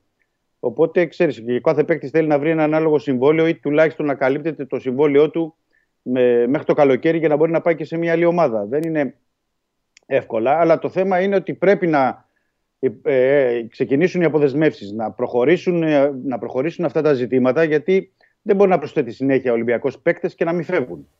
Ε, θα πρέπει να δούμε για παράδειγμα, λέω εγώ τώρα το Σισε ε, και, το, και του Μπάι για να μπορέσει ο Ολυμπιακός να πάρει στόπερ. Δεν είναι δυνατόν να έχει έξι στόπερ τώρα ο Ολυμπιακός να, να, γιατί έτσι και αλλιώς θέλει και έχει ανάγκη από έναν ε, στόπερ προσωπικότητα ηγέτη, αλλά πρέπει και να φύγουν κάποιοι παίκτες. Το ίδιο στι θέσει των εξτρέμ για να μπορέσει να έρθει ένας εξτρέμ. Επίσης στην κορυφή της επίθεσης έχουμε πει ότι θέλει σεντερφόρ γιατί δεν χρησιμοποιούνται ούτε ο Αμπουμπακάρ ούτε ο Ιτζό. Άρα πρέπει να αποκτηθεί και εκεί ένας παίκτης. Και πόσο μάλλον για τον αριστερό μπακ που γίνονται συζητήσεις, υπάρχουν επαφές όλο αυτό το διάστημα. Δηλαδή, ο Ολυμπιακός αυτή τη στιγμή έχει είναι σε προχωρημένες συζητήσεις με τη Βαλένθια για το Λάτο. Αλλά πρέπει να δούμε και ο Λάτο αν τελικά αποδεχτεί την πρόταση όχι μόνο του Ολυμπιακού αλλά Βαλένθια για να φύγει τώρα ή θα περιμένει και ο ίδιος το καλοκαίρι για να ε, αποφασίσει ο ίδιος και με άλλα οικονομικά δεδομένα. Πάντως τον θέλει ο Ολυμπιακός. Ε, στην ε, Ολλανδία λένε τον θέλει και ο Άγιαξ πέρα από την ε, Μπολόνια. Και ε, θα πρέπει να δούμε τι θα γίνει γιατί περιμένει και είναι πάντα και στο κάδρο και ο Σουάζο, ο Χιλιανός που είναι ελεύθερος πια. Και περιμένει και αυτός να δει τι θα επιλέξει, αν θα είναι στον Ολυμπιακό ή στη Γαλατάσσερα ή κάποια άλλη ομάδα που θέλει. Ε, είναι σε συνδυασμό πραγμάτων όλα αυτά. Πρέπει να δούμε και με το Ρέα αν όντως η Μπολόνια κάνει την κίνηση που λένε οι Ιταλοί, γιατί οι Ιταλοί λένε ότι θα το ζητήσει δανεικό με οψιόν αγορά το καλοκαίρι 3 εκατομμύρια ευρώ. Αλλά πρέπει να έρθει και αυτή η επίσημη πρόταση, δηλαδή να γίνει μια επίσημη πρόταση για τον Ολυμπιακό. Ε, ή ποιες ή τι άλλες προσφορές θα φτάσουν στον Ολυμπιακό για άλλους παίκτες που αυτή τη στιγμή μπορεί να μην ε, το βλέπουμε. Δηλαδή, ο Μπουχαλάκης, όπως έλεγες, ο Μασούρας, που τον καλοβλέπει πάλι η Τραμπζοσπορ, ε, δεν ξέρουμε τι άλλες ε, ανάγκες μπορεί να προκύψουν πέρα από αυτές τις τρει-τέσσερι θέσεις που έχουμε πει ότι ο Ολυμπιακός έτσι κι αλλιώς θέλει να κινηθεί. Και είναι σε θέμα και με τις αποδεσμεύσεις. Εγώ εκτιμώ δηλαδή γιατί ο, ο Μίτσελ κάπου και ο άνθρωπος έχει μπουχτίσει, έχει πελαγώσει το λέει, το ξαναλέει ότι πρέπει να ελαφρύνει το ρόστερ, αλλά βλέπουμε ότι όλοι οι παίκτες είναι εδώ. Δεν, δεν είναι εύκολο δηλαδή να δώσεις ένα παίκτη με τα οικονομικά δεδομένα που υπάρχουν. Υψηλό συμβόλαιο με όλους τους παίκτες οι οποίοι σου λέει θα μείνει στον Ολυμπιακό μέχρι το καλοκαίρι και βλέπουμε. Να σου πω κάτι. Ναι. ναι, ναι.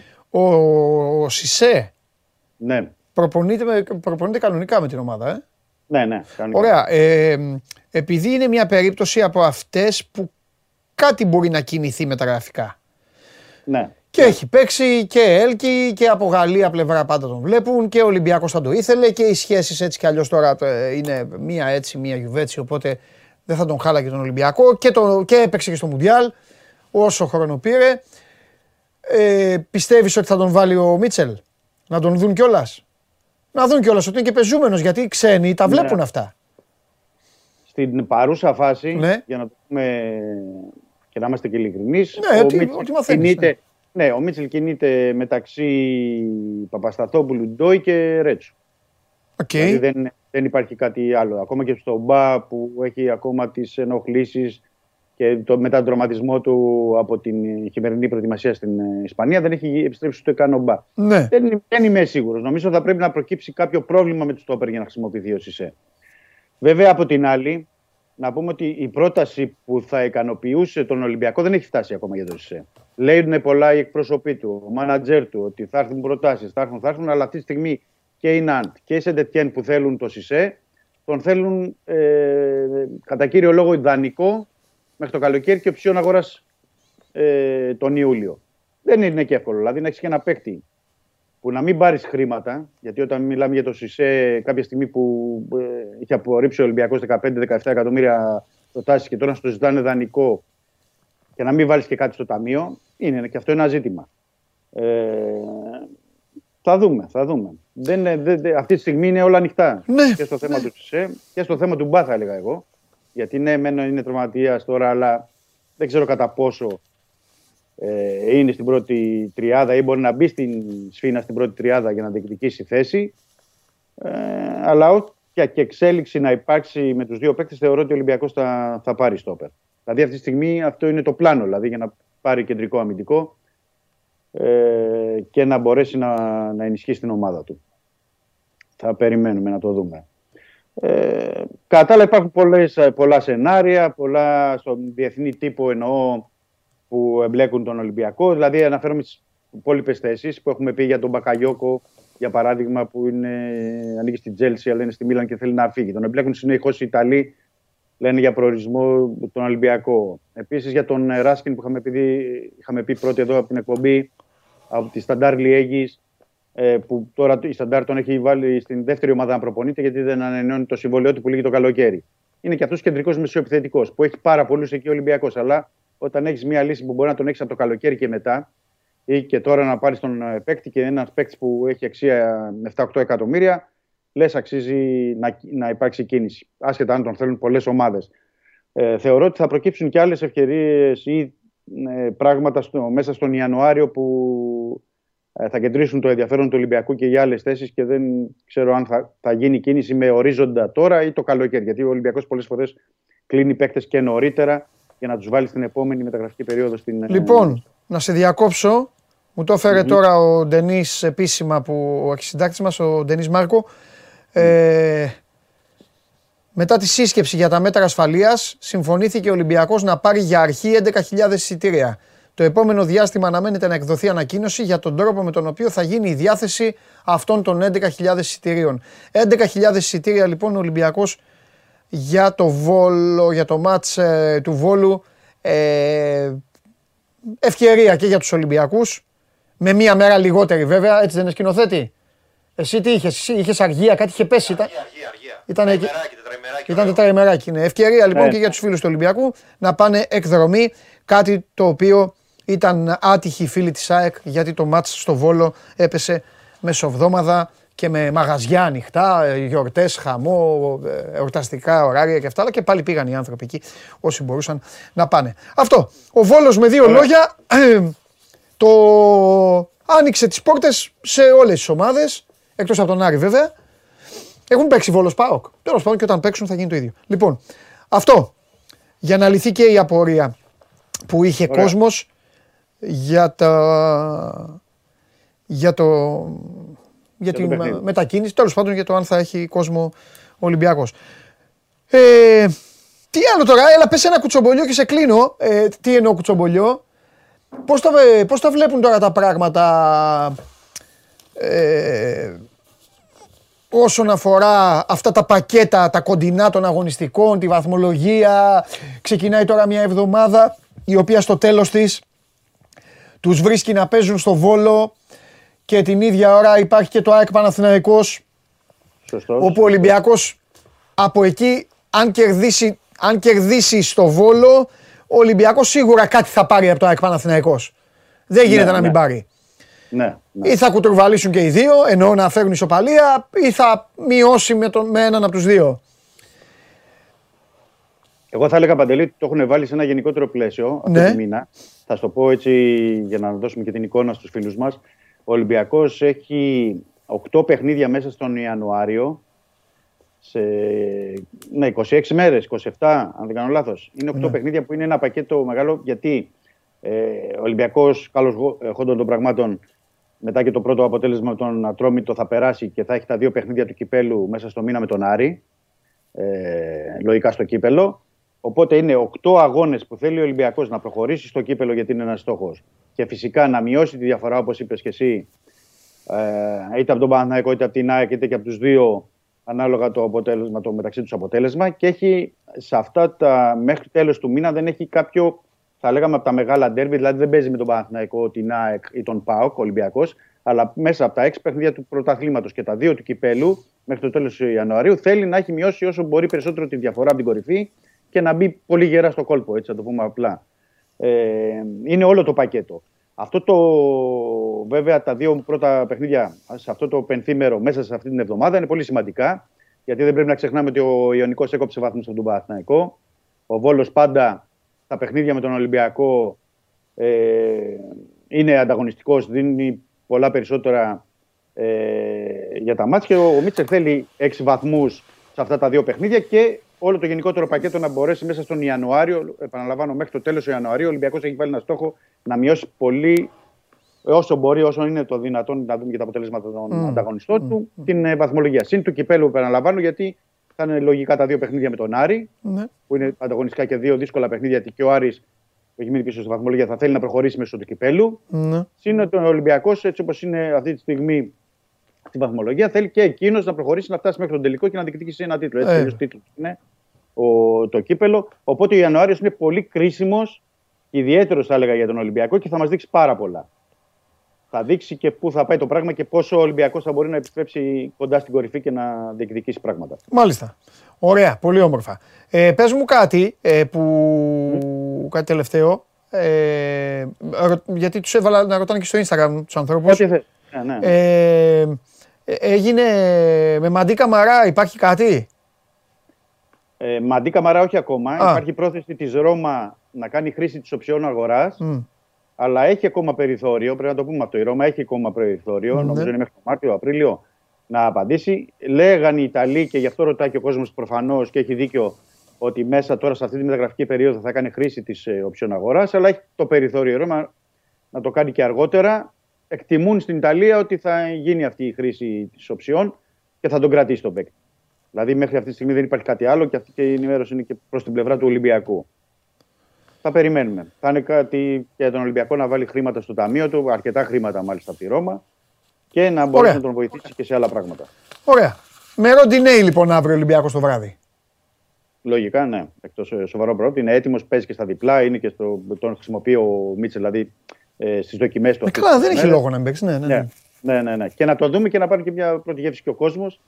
Να το δούμε σε ένα πρώτο παιχνίδι και να μπορέσει να του δώσει και αυτά που επιθυμεί. Φιλιά, αύριο. Καλό μεσημέρι, Παντελή. Να Καλό είσαι καλά, μεσημέρι. Δημήτρη μου. Λοιπόν, σας είπα προηγουμένως. Ε, ε, είπαμε το μαντάτο για τα εισιτήρια για το Βόλο. Είπαμε το πρόγραμμα της αγωνιστικής. Ε, ένας φίλος επιμένει εδώ με τον Κικάνοβιτς και την ΑΕΚ. Θα το διαβάσετε στο Sport 24 και άμα τελειώσει αύριο εδώ ο Βαγγέλης θα έχει πει ε, θα, έχει, θα έχει να πει όλα, να πει και τις λεπτομέρειες. Ε, μ, αύριο δεν θα είμαι και μόνος, θα έχω και παρέα, όμορφη παρέα. Αύριο θα είναι λίγο βαριά η εκπομπή, αλλά θα έχω παρέα και θα την ελαφρύνουμε κύριε Ντενής. Ε, Λαύριο Ιωνικός στις ε, 5, Προμηθέας Παναθηναϊκός στις 7 και 4. Για τους λάτρεις των πρωταθλημάτων μπάσκετ υπάρχουν και δύο ζευγάρια ευρωλιγκέικα. Το Virtus Armani παίζει στις 9.30 το μάτς αυτό για το πρωτάθλημα στην Ιταλία και η Real υποδέχεται την Μπαρτσελώνα. Έχει Real Μπάρτσα. Όλα αυτά ωραία, όλα αυτά καλά. 7.30 ώρα, ένα δύσκολο μάτς. Εκεί που πέρυσι δεν περάσαμε καλά, δεν πήραμε το αποτέλεσμα που θέλαμε. Bradford Liverpool, παίρνω τον coach και φεύγω. Είμαι ο Παντελής Διαμαντόπουλος, σας ευχαριστώ πολύ για την παρέα που μου κάνατε. Το θηρίο έχει ξυπνήσει, το 2023 πρέπει να μπει τόσο καλά όσο έκλεισε και το 2022. Σας περιμένω όλους αύριο στις 12 η ώρα. Σας ευχαριστώ πάρα πολύ για την παρέα που μου κάνατε. Αύριο έχουμε ειδήσεις μπάσκετ και φυσικά να δούμε τις τελευταίες ώρες των ομάδων σας λίγο πριν τις πρώτες τους εμφανίσεις για τη νέα χρονιά. Εντάξει. Και θα έχω και παρέα πολύ ωραία. Περιμένω πώς και πώς. Δεν πιστεύω να χαλάσει. Περιμένω πώς και πώς γιατί έχω πάρα πολλές απορίες να, να λύσω. Είναι από α, αυτά που α, αρέσουν α, σε μένα πάρα πολύ. Θα το καταλάβετε. Φιλιά, γεια σας.